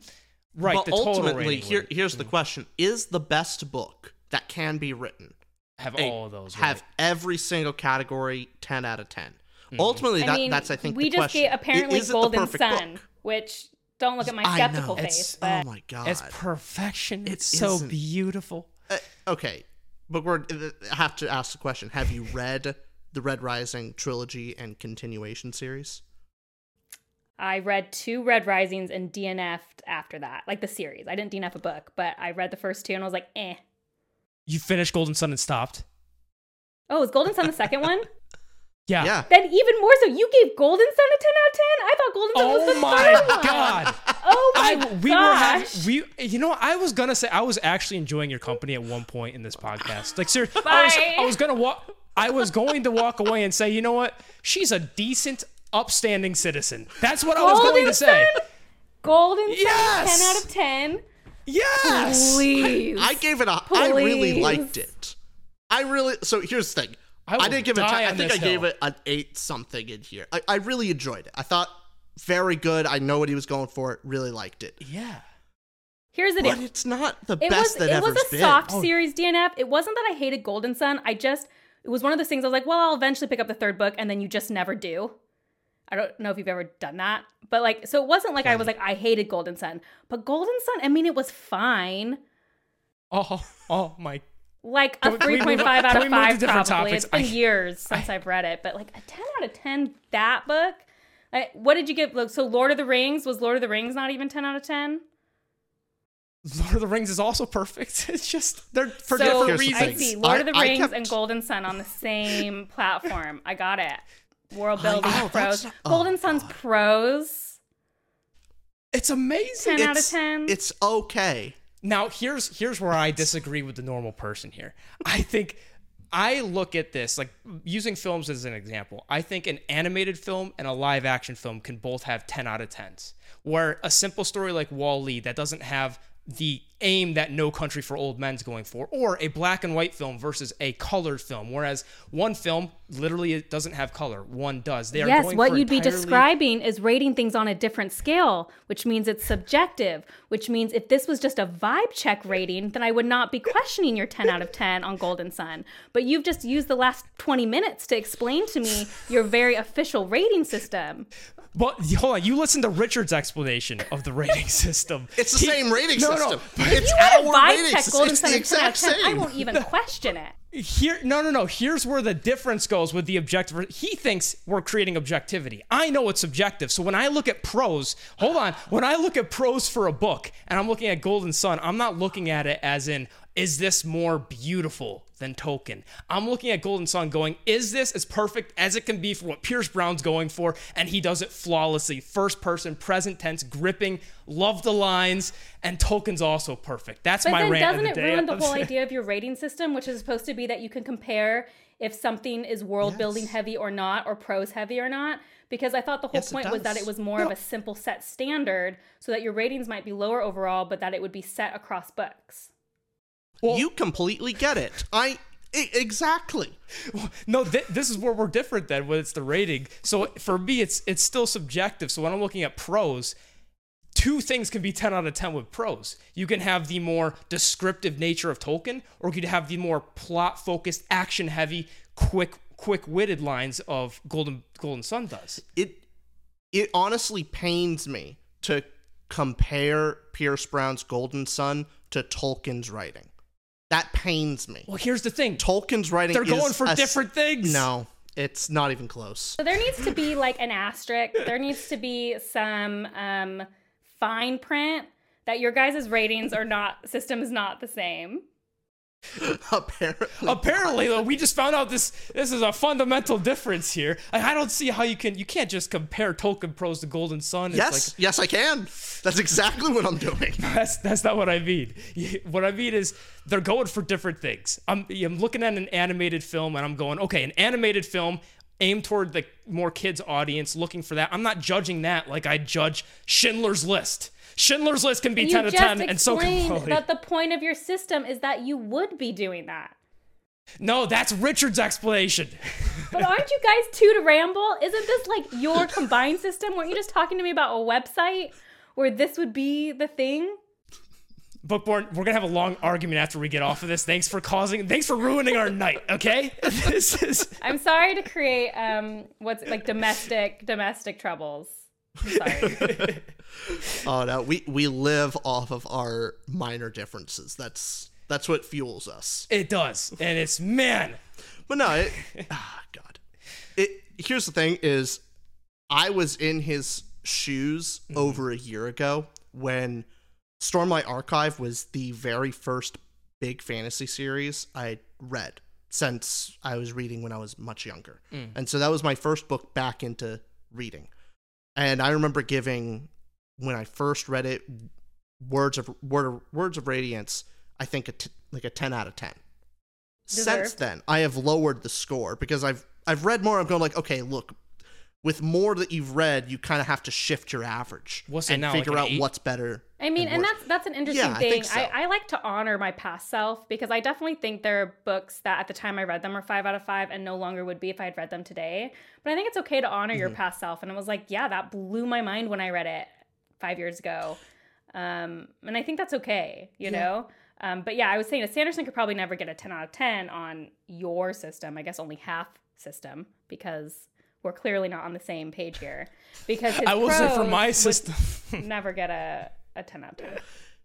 yeah, it, it's here's the thing. As time goes on, I adjust less and less and less. It get from for my kind of rating scale, and I look at kind of a matrix of so I have a matrix that goes from 10 to 1 that adds in like hey what's my emotional emotional impact 10 score and it has a, an example book that I rated a 10 in that category all the way to 1 and so I use that as to dial in my rating. And so as time goes on that that has been getting better and better where I don't have to adjust anymore that hmm. I'm I feel confident to be able to say okay this book is in between these two or this book makes has I think the same quality of characterization as this other book and I had to adjust less and less however with Wheel of Time I rated those kind of at an odd time and so now I'm going through a read through and readjusting That's my awesome, scores on a read Yeah, but a reread, see, I never rate a reread, which is Mm. one of my things because I feel like I can't, I have such a different opinion of things on a reread. If I'm rereading it, I already liked it enough to reread and things feel so different.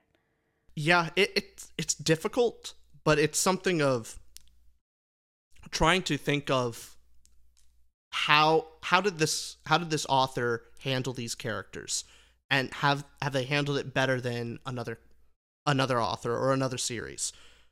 However, with Wheel of Time specifically, the challenge comes from it being such a long series. Mm-hmm. I think of it as one story. The reason why I don't I don't even consider the slog a thing is because I read the book so quickly, all through through basically one sitting. I didn't feel a slog. I That definitely that's the felt thing a is I didn't slog, but it. it felt way less because I also read them back to back. Because before booktube, I read Mm-hmm. the I would sit down and read series back to back pretty quickly. yeah. so that does feel I- I- differently. I feel like if you're not taking breaks. Yeah, I, I only felt that like one book was a little slow. I was like, oh, this storyline did not Crossroads need to of be Twilight? two books. Yeah, that was it. Where I was like, eh, this What didn't book need is to be that? two books. What Book number is 10. that? That was the 10? only moment of like slog that I felt. Okay, because I'm on book two now. I'm making my way through. Or was it book Slowly. nine? I Wait, know. is that nine or ten? I think it. Mm, Winter's think Heart is 10. nine, I think, and Crossroads of Twilight is ten. I wanna yeah. say. Then Gathering Storm is eleven. Then yeah, Towers of Midnight, and then um, yeah, Towers of Midnight. Then Memory yeah, of because it's um, it's a 13. repeat of the previous book from different perspectives, so it feels long. Mm. Yeah. Yeah. Okay. Uh, Is that one of your favorite series, Wheel Time? Um, it's always gonna have a place in my heart. So yes, uh, it was Awesome. what I read to um, that was my shift from YA to adult fantasy. It was the first adult fantasy I had read. Mm. Um, and I literally like never went back to YA after I read that. I don't know, geez, 14 years ago or something. You know, then fair enough because Red Rising does have that more YA prose kind of style, so I could see, I, I could see how that could not land. When I when I I just found out very recently how young he was when he wrote that, and it actually made me want to Oh, yeah. you know try the series again because understanding how young he was, it kind of put into context some of the things I struggled with in that series, character wise Mm-hmm. and prose wise. Um, and I think I'd be a little less harsh on it now. Um, if I were to read, I mean, again, I did not hate those books. It was just kind of something I just ended up never getting around to the third book. Right, just compared to me giving it a 10 out of 10, you're like, what? Yeah, What do you well- think well, you're it's doing? I Kinda- still, same um, thing with gonna me and Poppy that, War. What? It, it's kind of the same thing with I read Poppy War and I didn't think it, it's a, not a bad book. It's just one of the things I just haven't picked up the second book. Just wasn't interested enough to continue on. And, and I will say, I think I figured it out during this conversation what the big difference is. I, uh, and to finish up this rating with you, Bookborn, but when I'm rating something, I'll also look at the intent of what it's going for. Oh, I totally sense? understand how you're rating. I'm just saying the way you rate is very differently than the system you described to me. You are So much looks like closer to I- vibe checking than you than you realize. Is all I'm saying. I think, Yeah, I think I, that's ex- oh, uh-huh. here's the thing. I, I think I judge the intent and vibe check the category by category. Get what I mean? Whereas you, At that point, just just do a vibe score. But that's what I do Why are too, you right? the because one? that would be like my trouble with peace. It'd be like, well, Yeah. it's not crazy world building, but doesn't matter because the whole point of First Law is that it's a world where magic is leaving and industry is taking over. So in that Mm-hmm. regard, Abercrombie nails what he's attempting to do. So world building, five out of five. But if I was trying to be objective Mm-hmm. about it, I would never tell someone to go to the First Law for its world building. yeah, that that's Yeah. kind of exactly it. So that's I- the difference, I, I don't think, think the between world your two is uses of the rating. Is all Yeah. I'm saying. yeah, it makes sense. completely. Yeah. So you just got to write that physically on the website. Is all I'm saying. Now here's the thing: is now now it want it makes sense why all the com. I think you just brought us through a therapy session. Just, like, I don't think we've ever talked out what we think of our own rating system after two years. Oh no, we have, and it, we argued, and then we decided to not bring it up. Oh again. yeah, we probably had like one conversation. You just needed a, a mediator. I'm here to mediate the conflict. Can, can we talk about other things? It's like you know I've been having difficulty in life, like sometimes looking down and just We're hoping for a win-win-win situation. Do you guys know that reference? yeah, a win-win-win, where where we all win. Oh god, I'm trying to remember the, the movie. What? Is this Oh, a I movie? We can we can see if people in the comments know that one. A win-win-win-win Don't do this to me. situation. Win-win-win. What Yeah, I would have down below, won if for you're all the way successfully here, mediating the down below, conflict. win, win, win. yes, yes. so what we've learned today then is we we got a lot to work on, and you just you know one star, five star, whatever. It's just uh, that's what we're feeling, and maybe I'm more similar to other ratings than I thought. No, thing is, we found out that you were more similar to Bookborn here. your Yeah. rating system and style is more similar to hers. Other than giving Golden Son a 10 out of 10, we're more similar in Yeah. the way we go about rating things. That is, it's by the way, your reaction was disgusting. Okay, like that was. I, I wish because our camera had to turn off on your end, so you can't see us right now. But oh, when you see the video, oh, that was awful. Man, what a what a, an enlightening time here. This is this just worked great. Well, I wanted to put it off to you as well. Do you have any kind of questions that you wanted to ask us, just kind of through the conversation, or we're kind of new to BookTube itself of what what we're feeling? I'm just we've been asking you a bunch of questions. Wanted to throw it to you. I did have a few actually. My biggest question was from a while ago was just um how do you feel like the process of making a video changes with two people? Like do you ever have the problem where like one person's ready to record or ha- like loves an idea and the other person doesn't? Like you guys are you how equal are you guys in that process? Uh, we both have kind of a veto process. If we're both not on board, then it doesn't go through. But in regards to ideas, it yeah, like is I it more tend- motivating to... to have someone else forcing you to do it?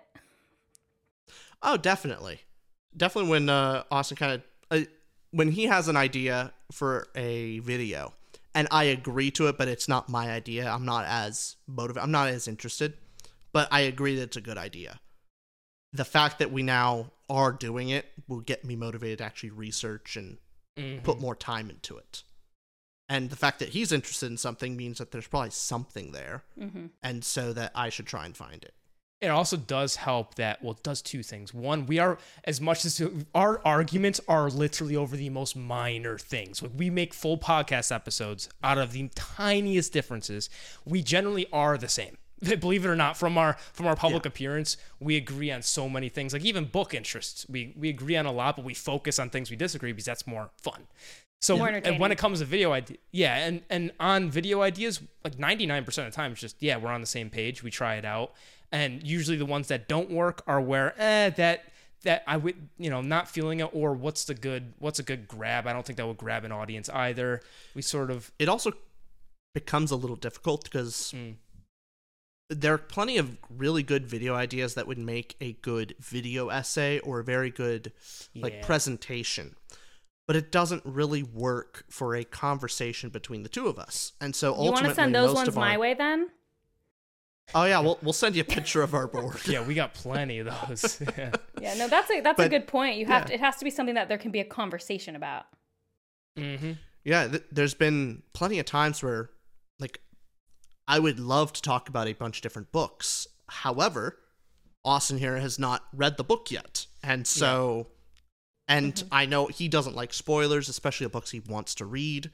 And so I can't really talk spoilers about a book with him here. So we'll try and do a spoiler free pitch. Well, we've been trying those. Or, yeah, it, it just makes it a little bit more difficult, but it, I think it gives our videos kind of a unique spin that you don't see very often in BookTube.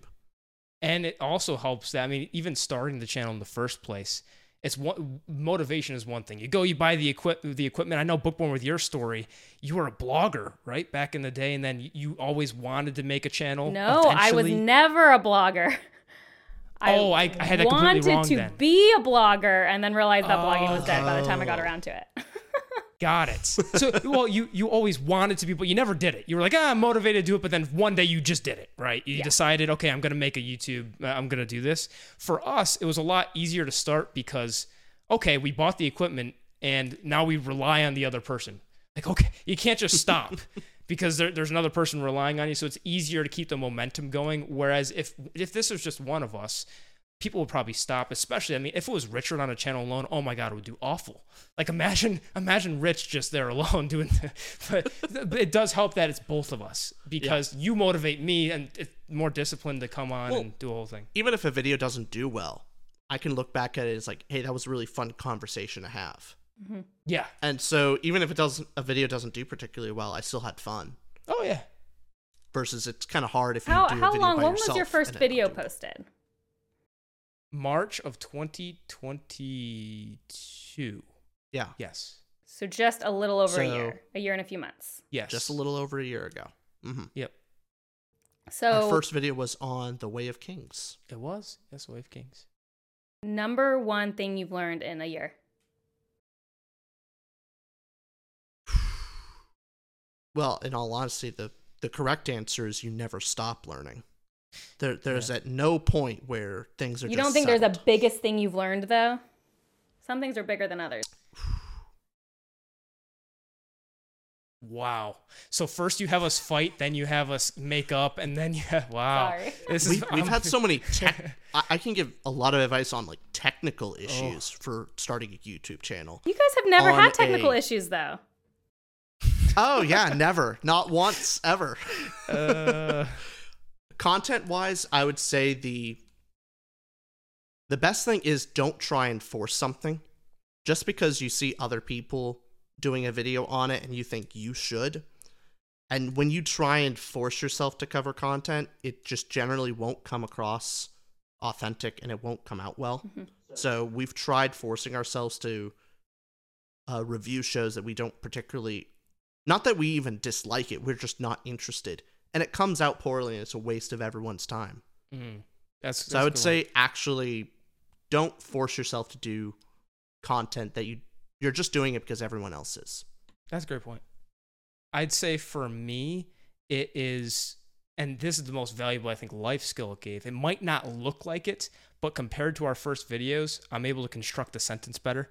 I mean, I'm I'm still have a lot to learn, a lot to grow, mm-hmm. but my ability to talk to a camera to you or to carry on something and ask questions and have more active listening is a lot better because usually in conversation we've talked about this as well off camera it's a lot easier to just say what you want to say and i still stumble into that even on the podcast all the time it keeps you more attentive hey there's other people bookborn's here. We can't keep talking about the rating system together the whole time. I did i think we fall into that trap again. But usually i'm better loving it. about it. So that's the number one thing. It's just the talking and more active listening trying to get all that narrowed down. And i can't wait to see a year from now it'll be hopefully better. So that's for me. Yeah, and it's interesting you say that because I think I vaguely knew that you needed camera skills, but I didn't really think much of it. Like I'm a decent public speaker, so I, I wasn't worried. And then you get in front of the camera and you're like, wow, I just filmed the whole video and wasn't looking into the lens the entire time. Um, which is a little different for you guys since you talk to each other. But there's all these things you learn um, about how to be on camera. It's very interesting. Yeah, how was that for the first time? Because for us, it's it was more natural to hey, we're talking to each other and there's a camera. For you and many YouTubers, but you're just looking at the camera, having a conversation with yourself. Was that weird at first? Yeah, I mean, do, don't go watch my first videos. Like, absolutely not. They're still up there. And the Yeah. worst part is, like, my first video has a, randomly a lot of views because it was a Sanderson video. And I'm like, how are any, how is anybody getting through this video? Like, Right. I, I can't watch it. I mean, I don't even want to know. I refuse. I'm never gonna go rewatch any video pretty much I've ever produced. Um, do you well, actually? Is it easier if you have another hmm. person, or do you just also hate the sound of your voice and everything you say and do when you rewatch a video? Oh, we totally do. I- Though you get you get over it with time.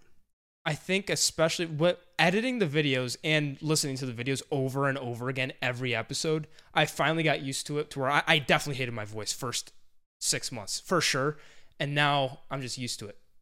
Also, I th- correct me if I'm wrong. I I'm not sure, but Mm-hmm. I think there is a component of when you talk with your own voice, you he- your ears are hearing your own voice not just through the sound waves, but also the vibrations that you actually feel in your bone when you talk. Mm-hmm. You hear your voice typically like a little bit lower than what other people hear.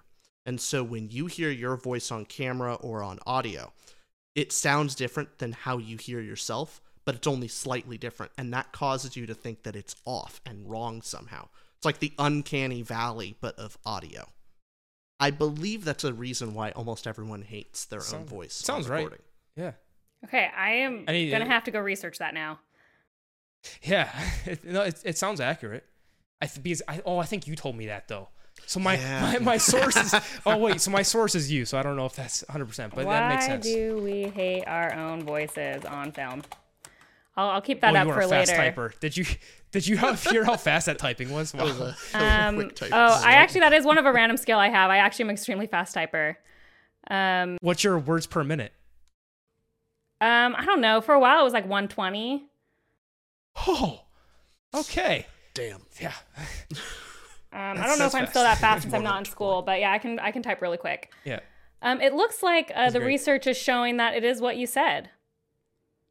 Nice. Yeah, Yeah, it's our that. I'm actually right anatomy. It's like our anatomy of our skull, and so like the way we hear a voice versus the way we hear it on film gives us a cognitive dissonance. Yeah. Yeah. Interesting. They actually make bone conductive headphones where the the headphones actually sit behind your ear and vibrate and it vibrates the bone behind there and so Yeah, you're I've not used those. hearing through your ear but you're hearing through the vibrations of your skull. That- and so yeah. It's a lot of construction workers you use it but yeah, I, I've only used them once, and it was when I was um. That's what they use when you climb the um, Sydney Bridge, so you can hear the leader's voice over the sound of the traffic. They use those ones. It's a weird experience. Interesting. So when it comes to that, then so Rich's whole spiel that was correct, that that was factual. We kind of take the Well, let's stance not say on factual because we didn't look at like the actual studies, but it seems Yes. like the That- Read hypothesis the is headline correct. of the article. that well that's my point is that we take the stance on all of our videos we don't you know we take we are jokes and we don't take everything we say it's not factual with your videos i get more of the presence of you research them and you have more of an authority on what's right do you take more responsibility of hey what you're saying on these videos is not, i mean you have your opinions but you're you usually bring up studies you bring up things that we wouldn't bring up here. We just bring up opinions all the time. You typically have more of a foundation, so you ha- hold yourself to that responsibility. I mean, I don't I don't think it makes my opinion any better necessarily. I think it's just a different viewpoint. Um, I have just always been fascinated by research and numbers and data, and that is just something that informs my worldview. Now, depending on the topic, that might make it more informed. Like if it's something that where that's like a useful thing. Um, But the the thing is, is um, so I did a lot of uh, statistics in college. It, it wasn't my main degree. I just really fell in love with statistics, so I taught it while I was in college, and um, kind of had it as an emphasis for my graduate degree. And the thing about statistics, like what what you learn in statistics, is like you numbers can't tell you everything. Like the research, as fascinating as research is, there's always issues with it, um, especially depending on how data was collected.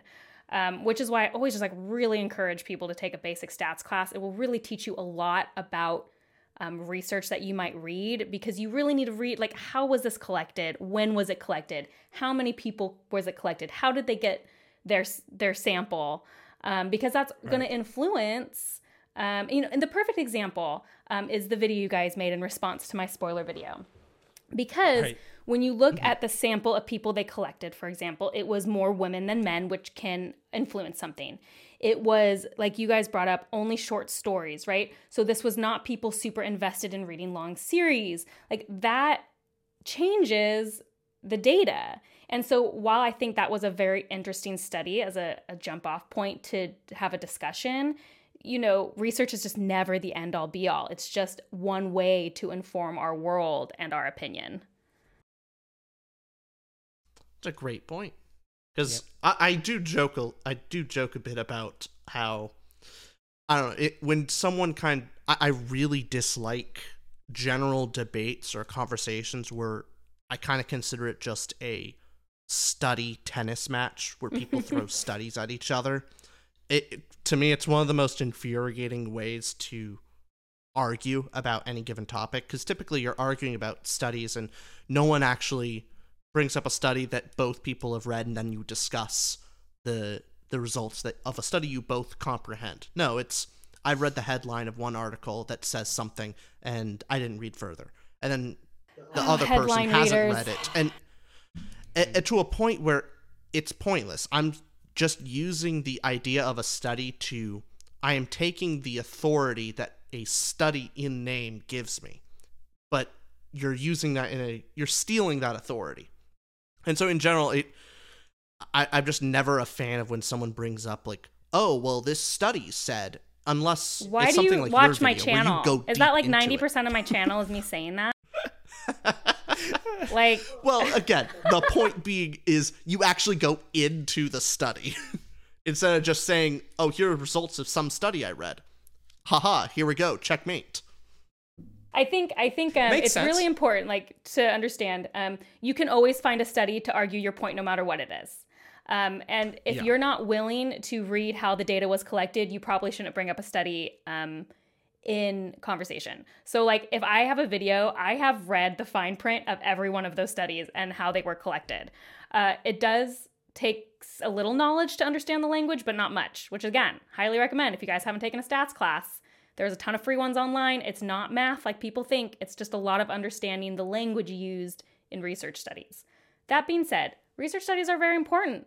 A lot of stuff you guys use and interact with daily is because enough studies were done to prove something with, you know, beyond a reasonable doubt. Causation's pretty hard, but um beyond a reasonable doubt, we can get there.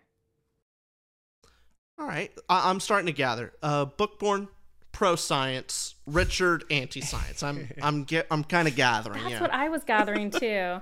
Yeah. Yeah, if you notice, I have not been the same on this entire pod since the whole Golden Son thing. Like, I'm still thinking about that.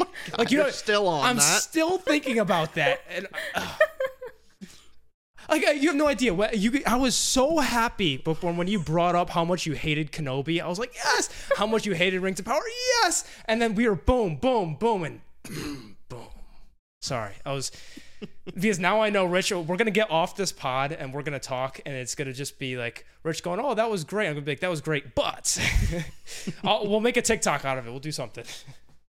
I will, Oh, do you uh, use TikTok for your channel, or how do you typically promote your guys, stuff? I am over 30. I of course I am not on TikTok. Okay, Like all right, wrong question. I'm just kidding. Um, no, I'm not on TikTok. Um, I just I don't like time wasters, and I feel like I would feel like TikTok was a time waster for me in terms of like I would just go on it. Um, I probably need to find a way to go on it to put my shorts on it and stuff, but eh. you know, you could get uh, you could do what I do. Is I don't even have TikTok on my phone. That's all Austin. Austin puts the TikToks on. Well, but so you have don't touch it. Austin though. Like who who's managing my like I'd have to pay Well, someone to manage my TikTok. Just child labor. Get one of your kids and say, "Well, you probably don't want You don't want my your kids kid on aren't even like allowed. My kids aren't even allowed on the internet. So yes, I'm for sure gonna go get them a Oh. phone and hand them TikTok. Um, that makes sense. How? What age? That do you- alone, I, I know you're a good parent. Yeah, what age do you think you're gonna Oh, give right. your kid access to the internet? Have you? I mean, you- oh, uh, this was on Fantasy Files as well. I listened to this portion as well, and you said you're gonna wait a while, right? A long time. Yeah. Um, we're pretty very very very low screen time. Um, in our household. Um, I also just I just don't want the uh, dopamine hits of the internet. Um, I don't want my kids um, receiving it, and like we're all guilty as adults of that. Um, which is why actually this is funny. So like you guys had to send me this link. And i was like send it to my email because i actually i don't have any social media on my phone except for instagram because i really do need it for my book stuff. And the desktop instagram is just so bad that i have to keep the app. Um, and so i have an app limiter. I have something that it's a different app. It's called ScreenZen highly recommend it if people want it. And it only lets me open instagram so many times a day for a very limited window. It's seven minutes um, and so once that's up, I'm locked out for a while. And it's been super beneficial for me because now I don't waste time on Instagram. Like I'm never just doom scrolling. I am going on for a purpose and doing something. Um, and so that's kind of how I approach it with my kids. Like I just want them to be intentional about the time they are spending and never just wasting away hours and not getting anything out of it. Yeah, that's really smart. That's great. Oh yeah. To be clear, You- I'm not you like are practicing anti-leisure what time. we preach.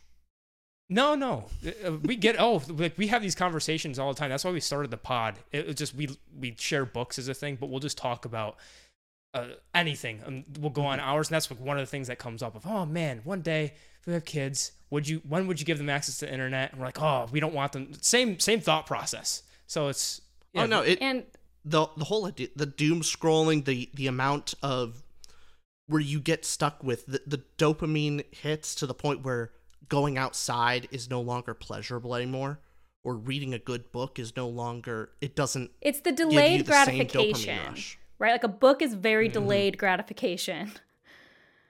Um, yeah. and I also think um, um, my brain just died a second. Uh, I had a good point. I thought. Oh, what I was gonna say is this is what it was. I was, so gonna, like, say, I was gonna say too much Instagram. If, if, yeah. if you go on TikTok and you scroll for an hour and you sincerely like feel good and refreshed from that, then that that's totally fine. Because like mm. some people think video games are a waste of time, but you know what? When I sit down and get to play Tears of the Kingdom for an hour, it refreshes me. Like I feel really good. It feels the same as like when I sit down and read a book that I'm really enjoying. Like I get refreshment out of that. I feel like a little renewed. When I just scroll on like reels or shorts, I don't get that feeling. I end up feeling like sad mm. after. Mm. So like I think that's the important thing for me. Like I cuz I never want to like demonize like not being productive. Cuz like it's okay to just like not be productive. But it's it's is it you know, is it actually like filling you and and good rest time if that makes sense. I I do see your point where it'll the your your point about doom scrolling, where you ask someone who just spent like four hours scrolling through TikTok, and you ask him, "Are you having a good time?" It's like I stopped having a good time three hours ago, mm-hmm.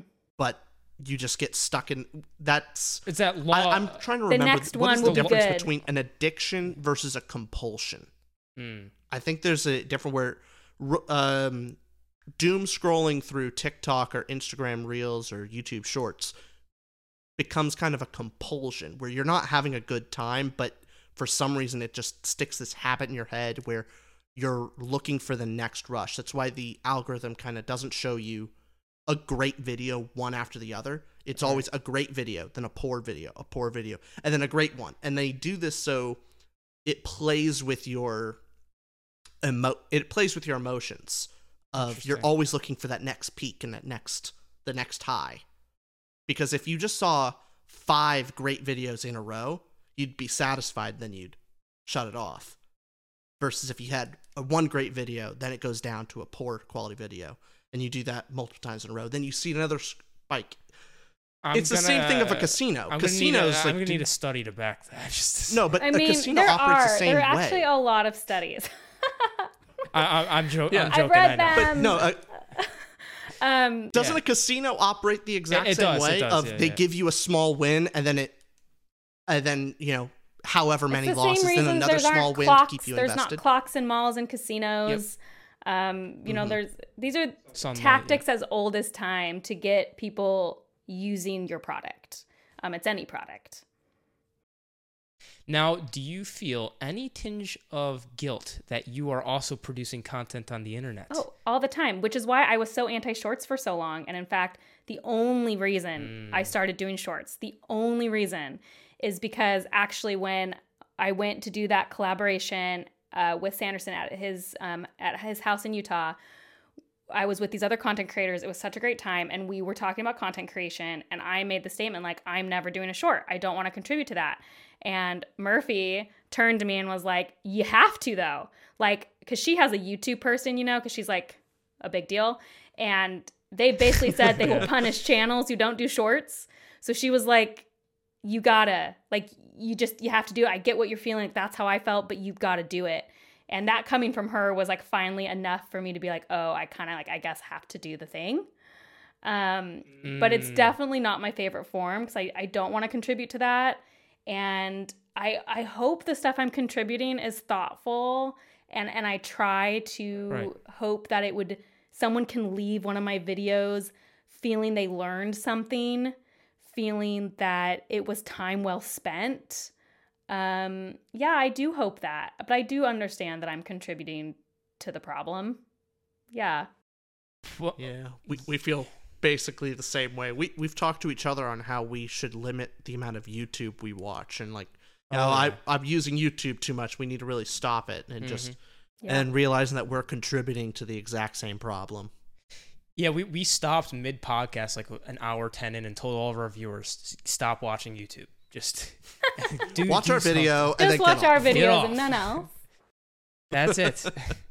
What? Um, could you tell us what else did you learn from Merphy? Can you give us more, more of that? By the way, incredibly she is jealous that you such a got to great go person. to Utah. She's so like the nicest person on the planet, and um, yeah, we talked about. I don't Yeah. know. Yeah, I could tell you. I could try to remember. We all. It was all the same thing. You get any content creator in a room, and we're all like, we could quit tomorrow. Um, we hate this, but we also love it. That's like every. We all said the same thing. That's a great way to summarize the pros and cons of booktube right there. I mean, you, you hate it and you love it. And we are too early on to where we don't hate it enough yet. We're still loving it, Yeah. but maybe as we Yeah. get, I can't imagine for someone like Merphy or Daniel Greene when you are that big. Just exhausting. Who knows? it's Yeah. dealing Yeah. dealing with people becomes more exhausting that is the thing that becomes the most exhausting is um just you can never make people happy it's like i will save comments to laugh about like um uh, Rings of Power, or it might have been The Wheel of Time. It was one of those. They were both Amazon shows. Like in the same video, I had people yelling at me because they said I was an Amazon shill and that Amazon must have paid me for this review. And then another review that said I'm just a dumb book lover who could never be happy with whatever they produced. And this was the same video. Like the was one person interpreted me as like in love with the show and the other person interpreted it as like I would never be happy.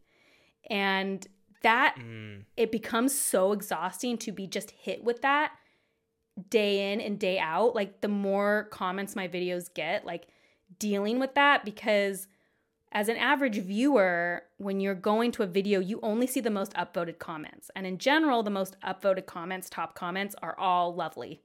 They're all thoughtful, they're all nice. But as the content creators, I don't know if you've experienced this, you are getting everything. And it's why I actually, I mean, I used to respond until maybe like two months ago, three months ago. I used to respond to every comment I got, um, no matter what.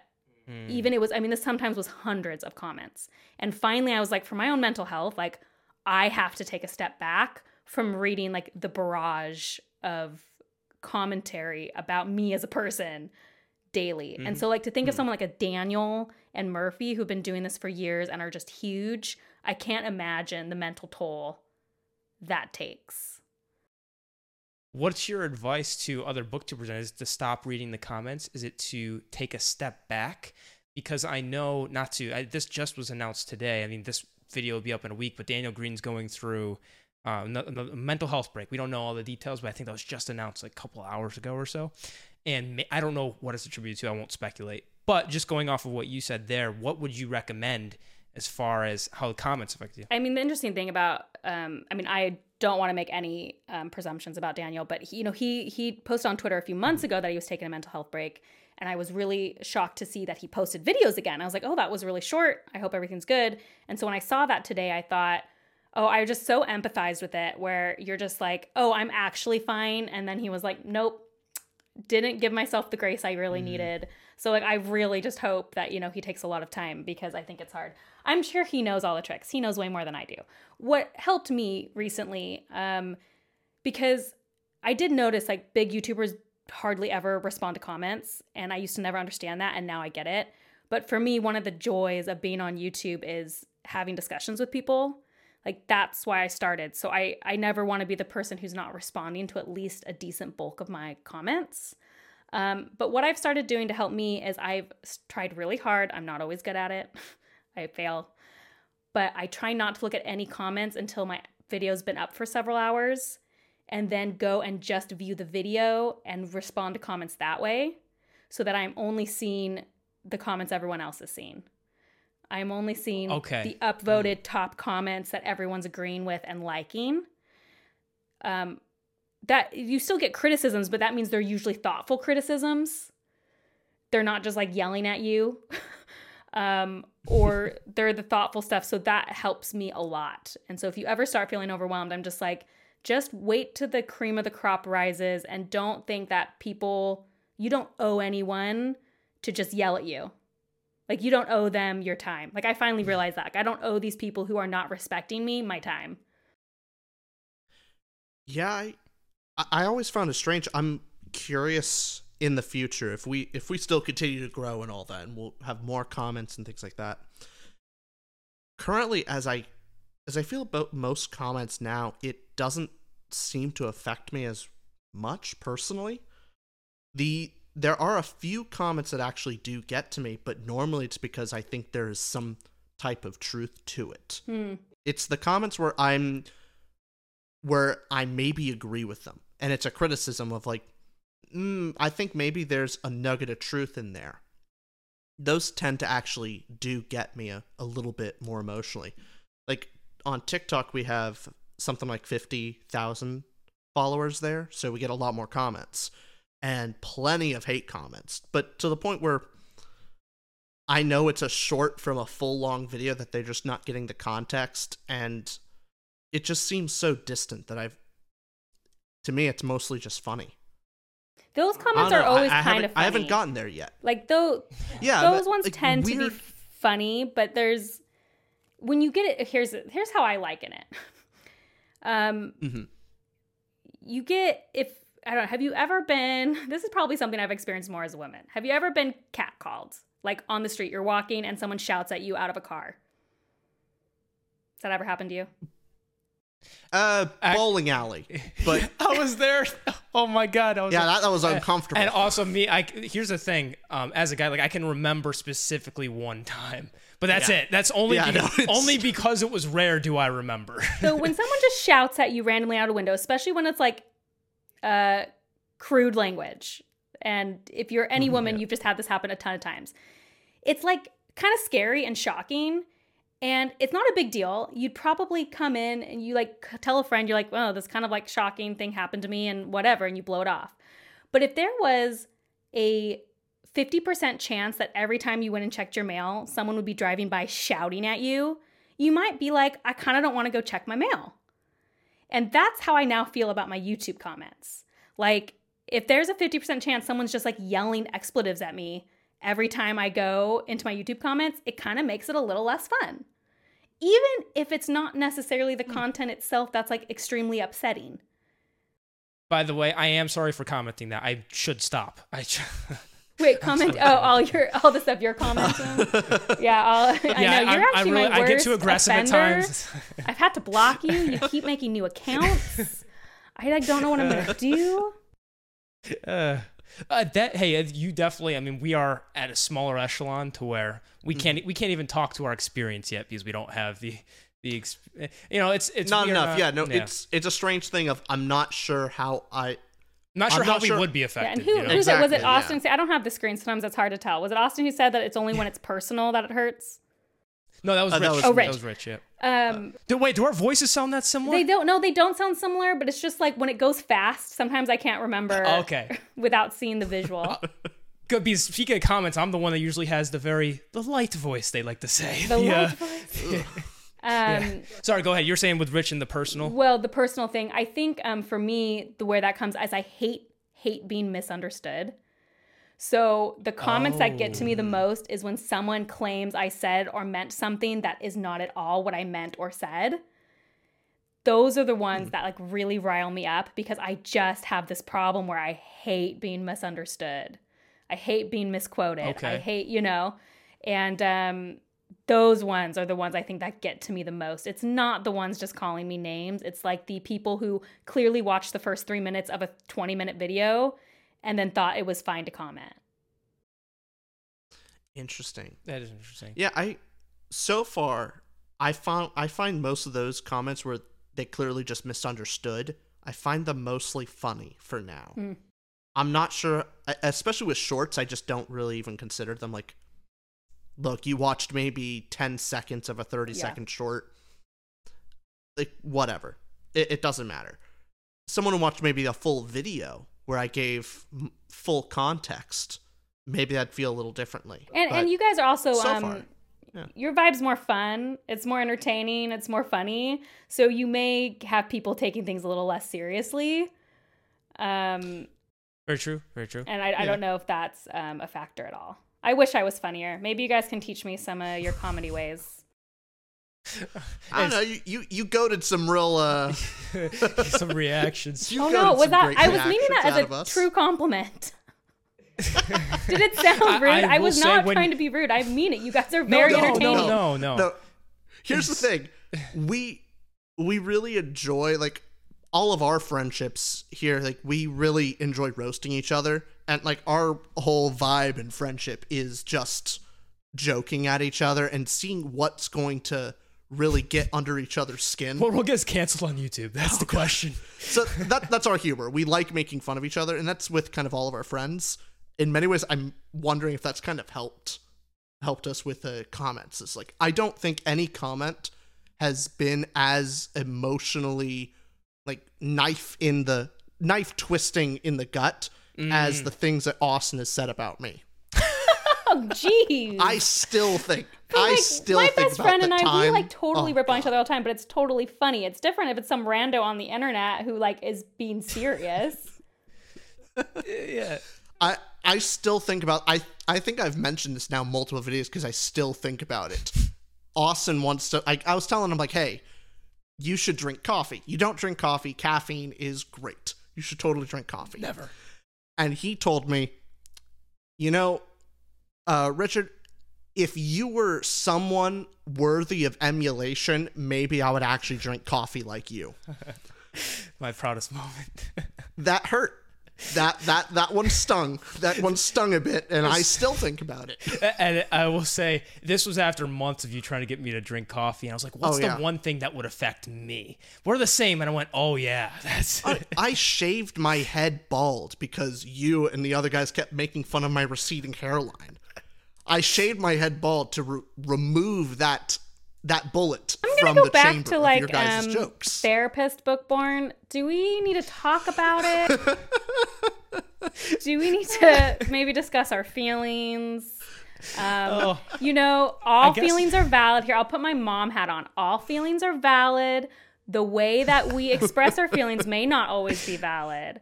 Austin, was Oh, it nice for you to express your uh, feelings in that way towards Rich? Here's the thing: he's made me stronger. he's made me a like I. Do you want to give me your I- I pitch don't know though? Because I've never guys. drank coffee and I don't like caffeine. Oh, I- oh. I'm just kidding. There's no Living- pitch you could get me to drink coffee, but living a caffeinated life is oh. just better. The Industrial Revolution was on the back of coffee. here's the thing though. Like, we not Every be able to everything I've learned in my professional life has shown that I am usually have the superpower of not relying on coffee. Like when I'm That- up and I'm like the darn impressive. happiest and I am the most energetic morning person in my office and everyone else is dying and they're like, "Well, I just need my coffee." Who's winning there, you know? You tell him, yeah. And make make fun of his baldness, too. Come on, join me. Let's well, I can't see the baldness, so Oh, that's right. That's right. Ugh. Yeah, we do. I guess that does help with reading the comments. Is we just we are we are, and not even against you or me, right? Like we we always dish back and forth, but Mm-hmm. even to ourselves, Oh yeah. you know, like oh, we, we are mean Not, to ourselves. nothing It's- that nothing anyone on the internet can say something meaner than I haven't already said to in the mirror, myself right? in the mirror. Yeah. Well, that's true That's of the whole thing. everybody. You know, Yeah. I think we're all extremely self-critical, but again, it's different if you're feeling misunderstood, which I think is why that gets to me more than a comment of Yeah. someone being like, Getcha. I don't know, you're ugly, you speak bad, you say pronounce things wrong. Yeah, like duh, I know that. Like it's Mm, different, mm-hmm. you know, than someone saying you said this when you didn't. Yeah, I, I mean, in general, I hate being called a liar. Uh, that, that that is the the thing I have quit. I've quit jobs over where if someone questions my integrity, hmm that personally rubs me the wrong way. Mm. So I can understand, like, and I think that's the same way of being mis misunderstood. In in the same way, could kind of be seen as a form of lying because you're portraying me as someone who I am not. Yeah. hmm Man, this has been great for our relationship, Rich. This has just been. I, I feel closer. Happy to help. Bookborn, thank you. Yeah, happy to help. Thanks. Uh, and and then, it, it- yeah, when you are not here, and thank you for the compliment, by the way. It was very kind coming from you. When you're not here, though, the uh, and when we don't have guests, the humor back and forth, it's just it gets worse. It's it, not not like funnier or not anything, but it's usually just lower grade. Like we just go to insults. You know what I mean? Like we try to be clever, but it, we're really not. So Yeah. it gets it gets really second grade on here. I don't know. It makes you it makes you a tougher person. Yeah, yeah, yeah, yeah. well, Bookborn, um, you've been very generous with your time. Thank you so much. I mean, I, this is one of our longer episodes. Usually we do not go this long, so sorry if we went over your schedule. Very much appreciate this. You were a great guest. I mean, this was really fun yeah. for me. Oh, it was a lot of fun for me as yeah. well. I had a great time. Thanks. So, I'm any, sorry I talked too um, much. No, you did not. Uh, last thing to talk about, of course, do you want to plug anything, anything going on, and of course your channel to all of our viewers? Um, I don't have anything new going on, but you can find me on YouTube at Bookborn and on Instagram at bookborn.reviews.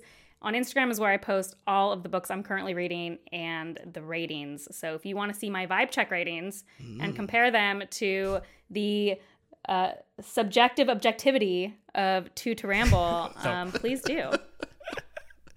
I'm just so glad that you are aware of the rating system. That was the whole goal. I could explain it to somebody else, so I can help um, if anyone asks. Yes. There we go. Oh my goodness. Yes. Okay. Uh, Bookborn, thank you so much. This is lovely. All right. Thank Bye, you. everybody.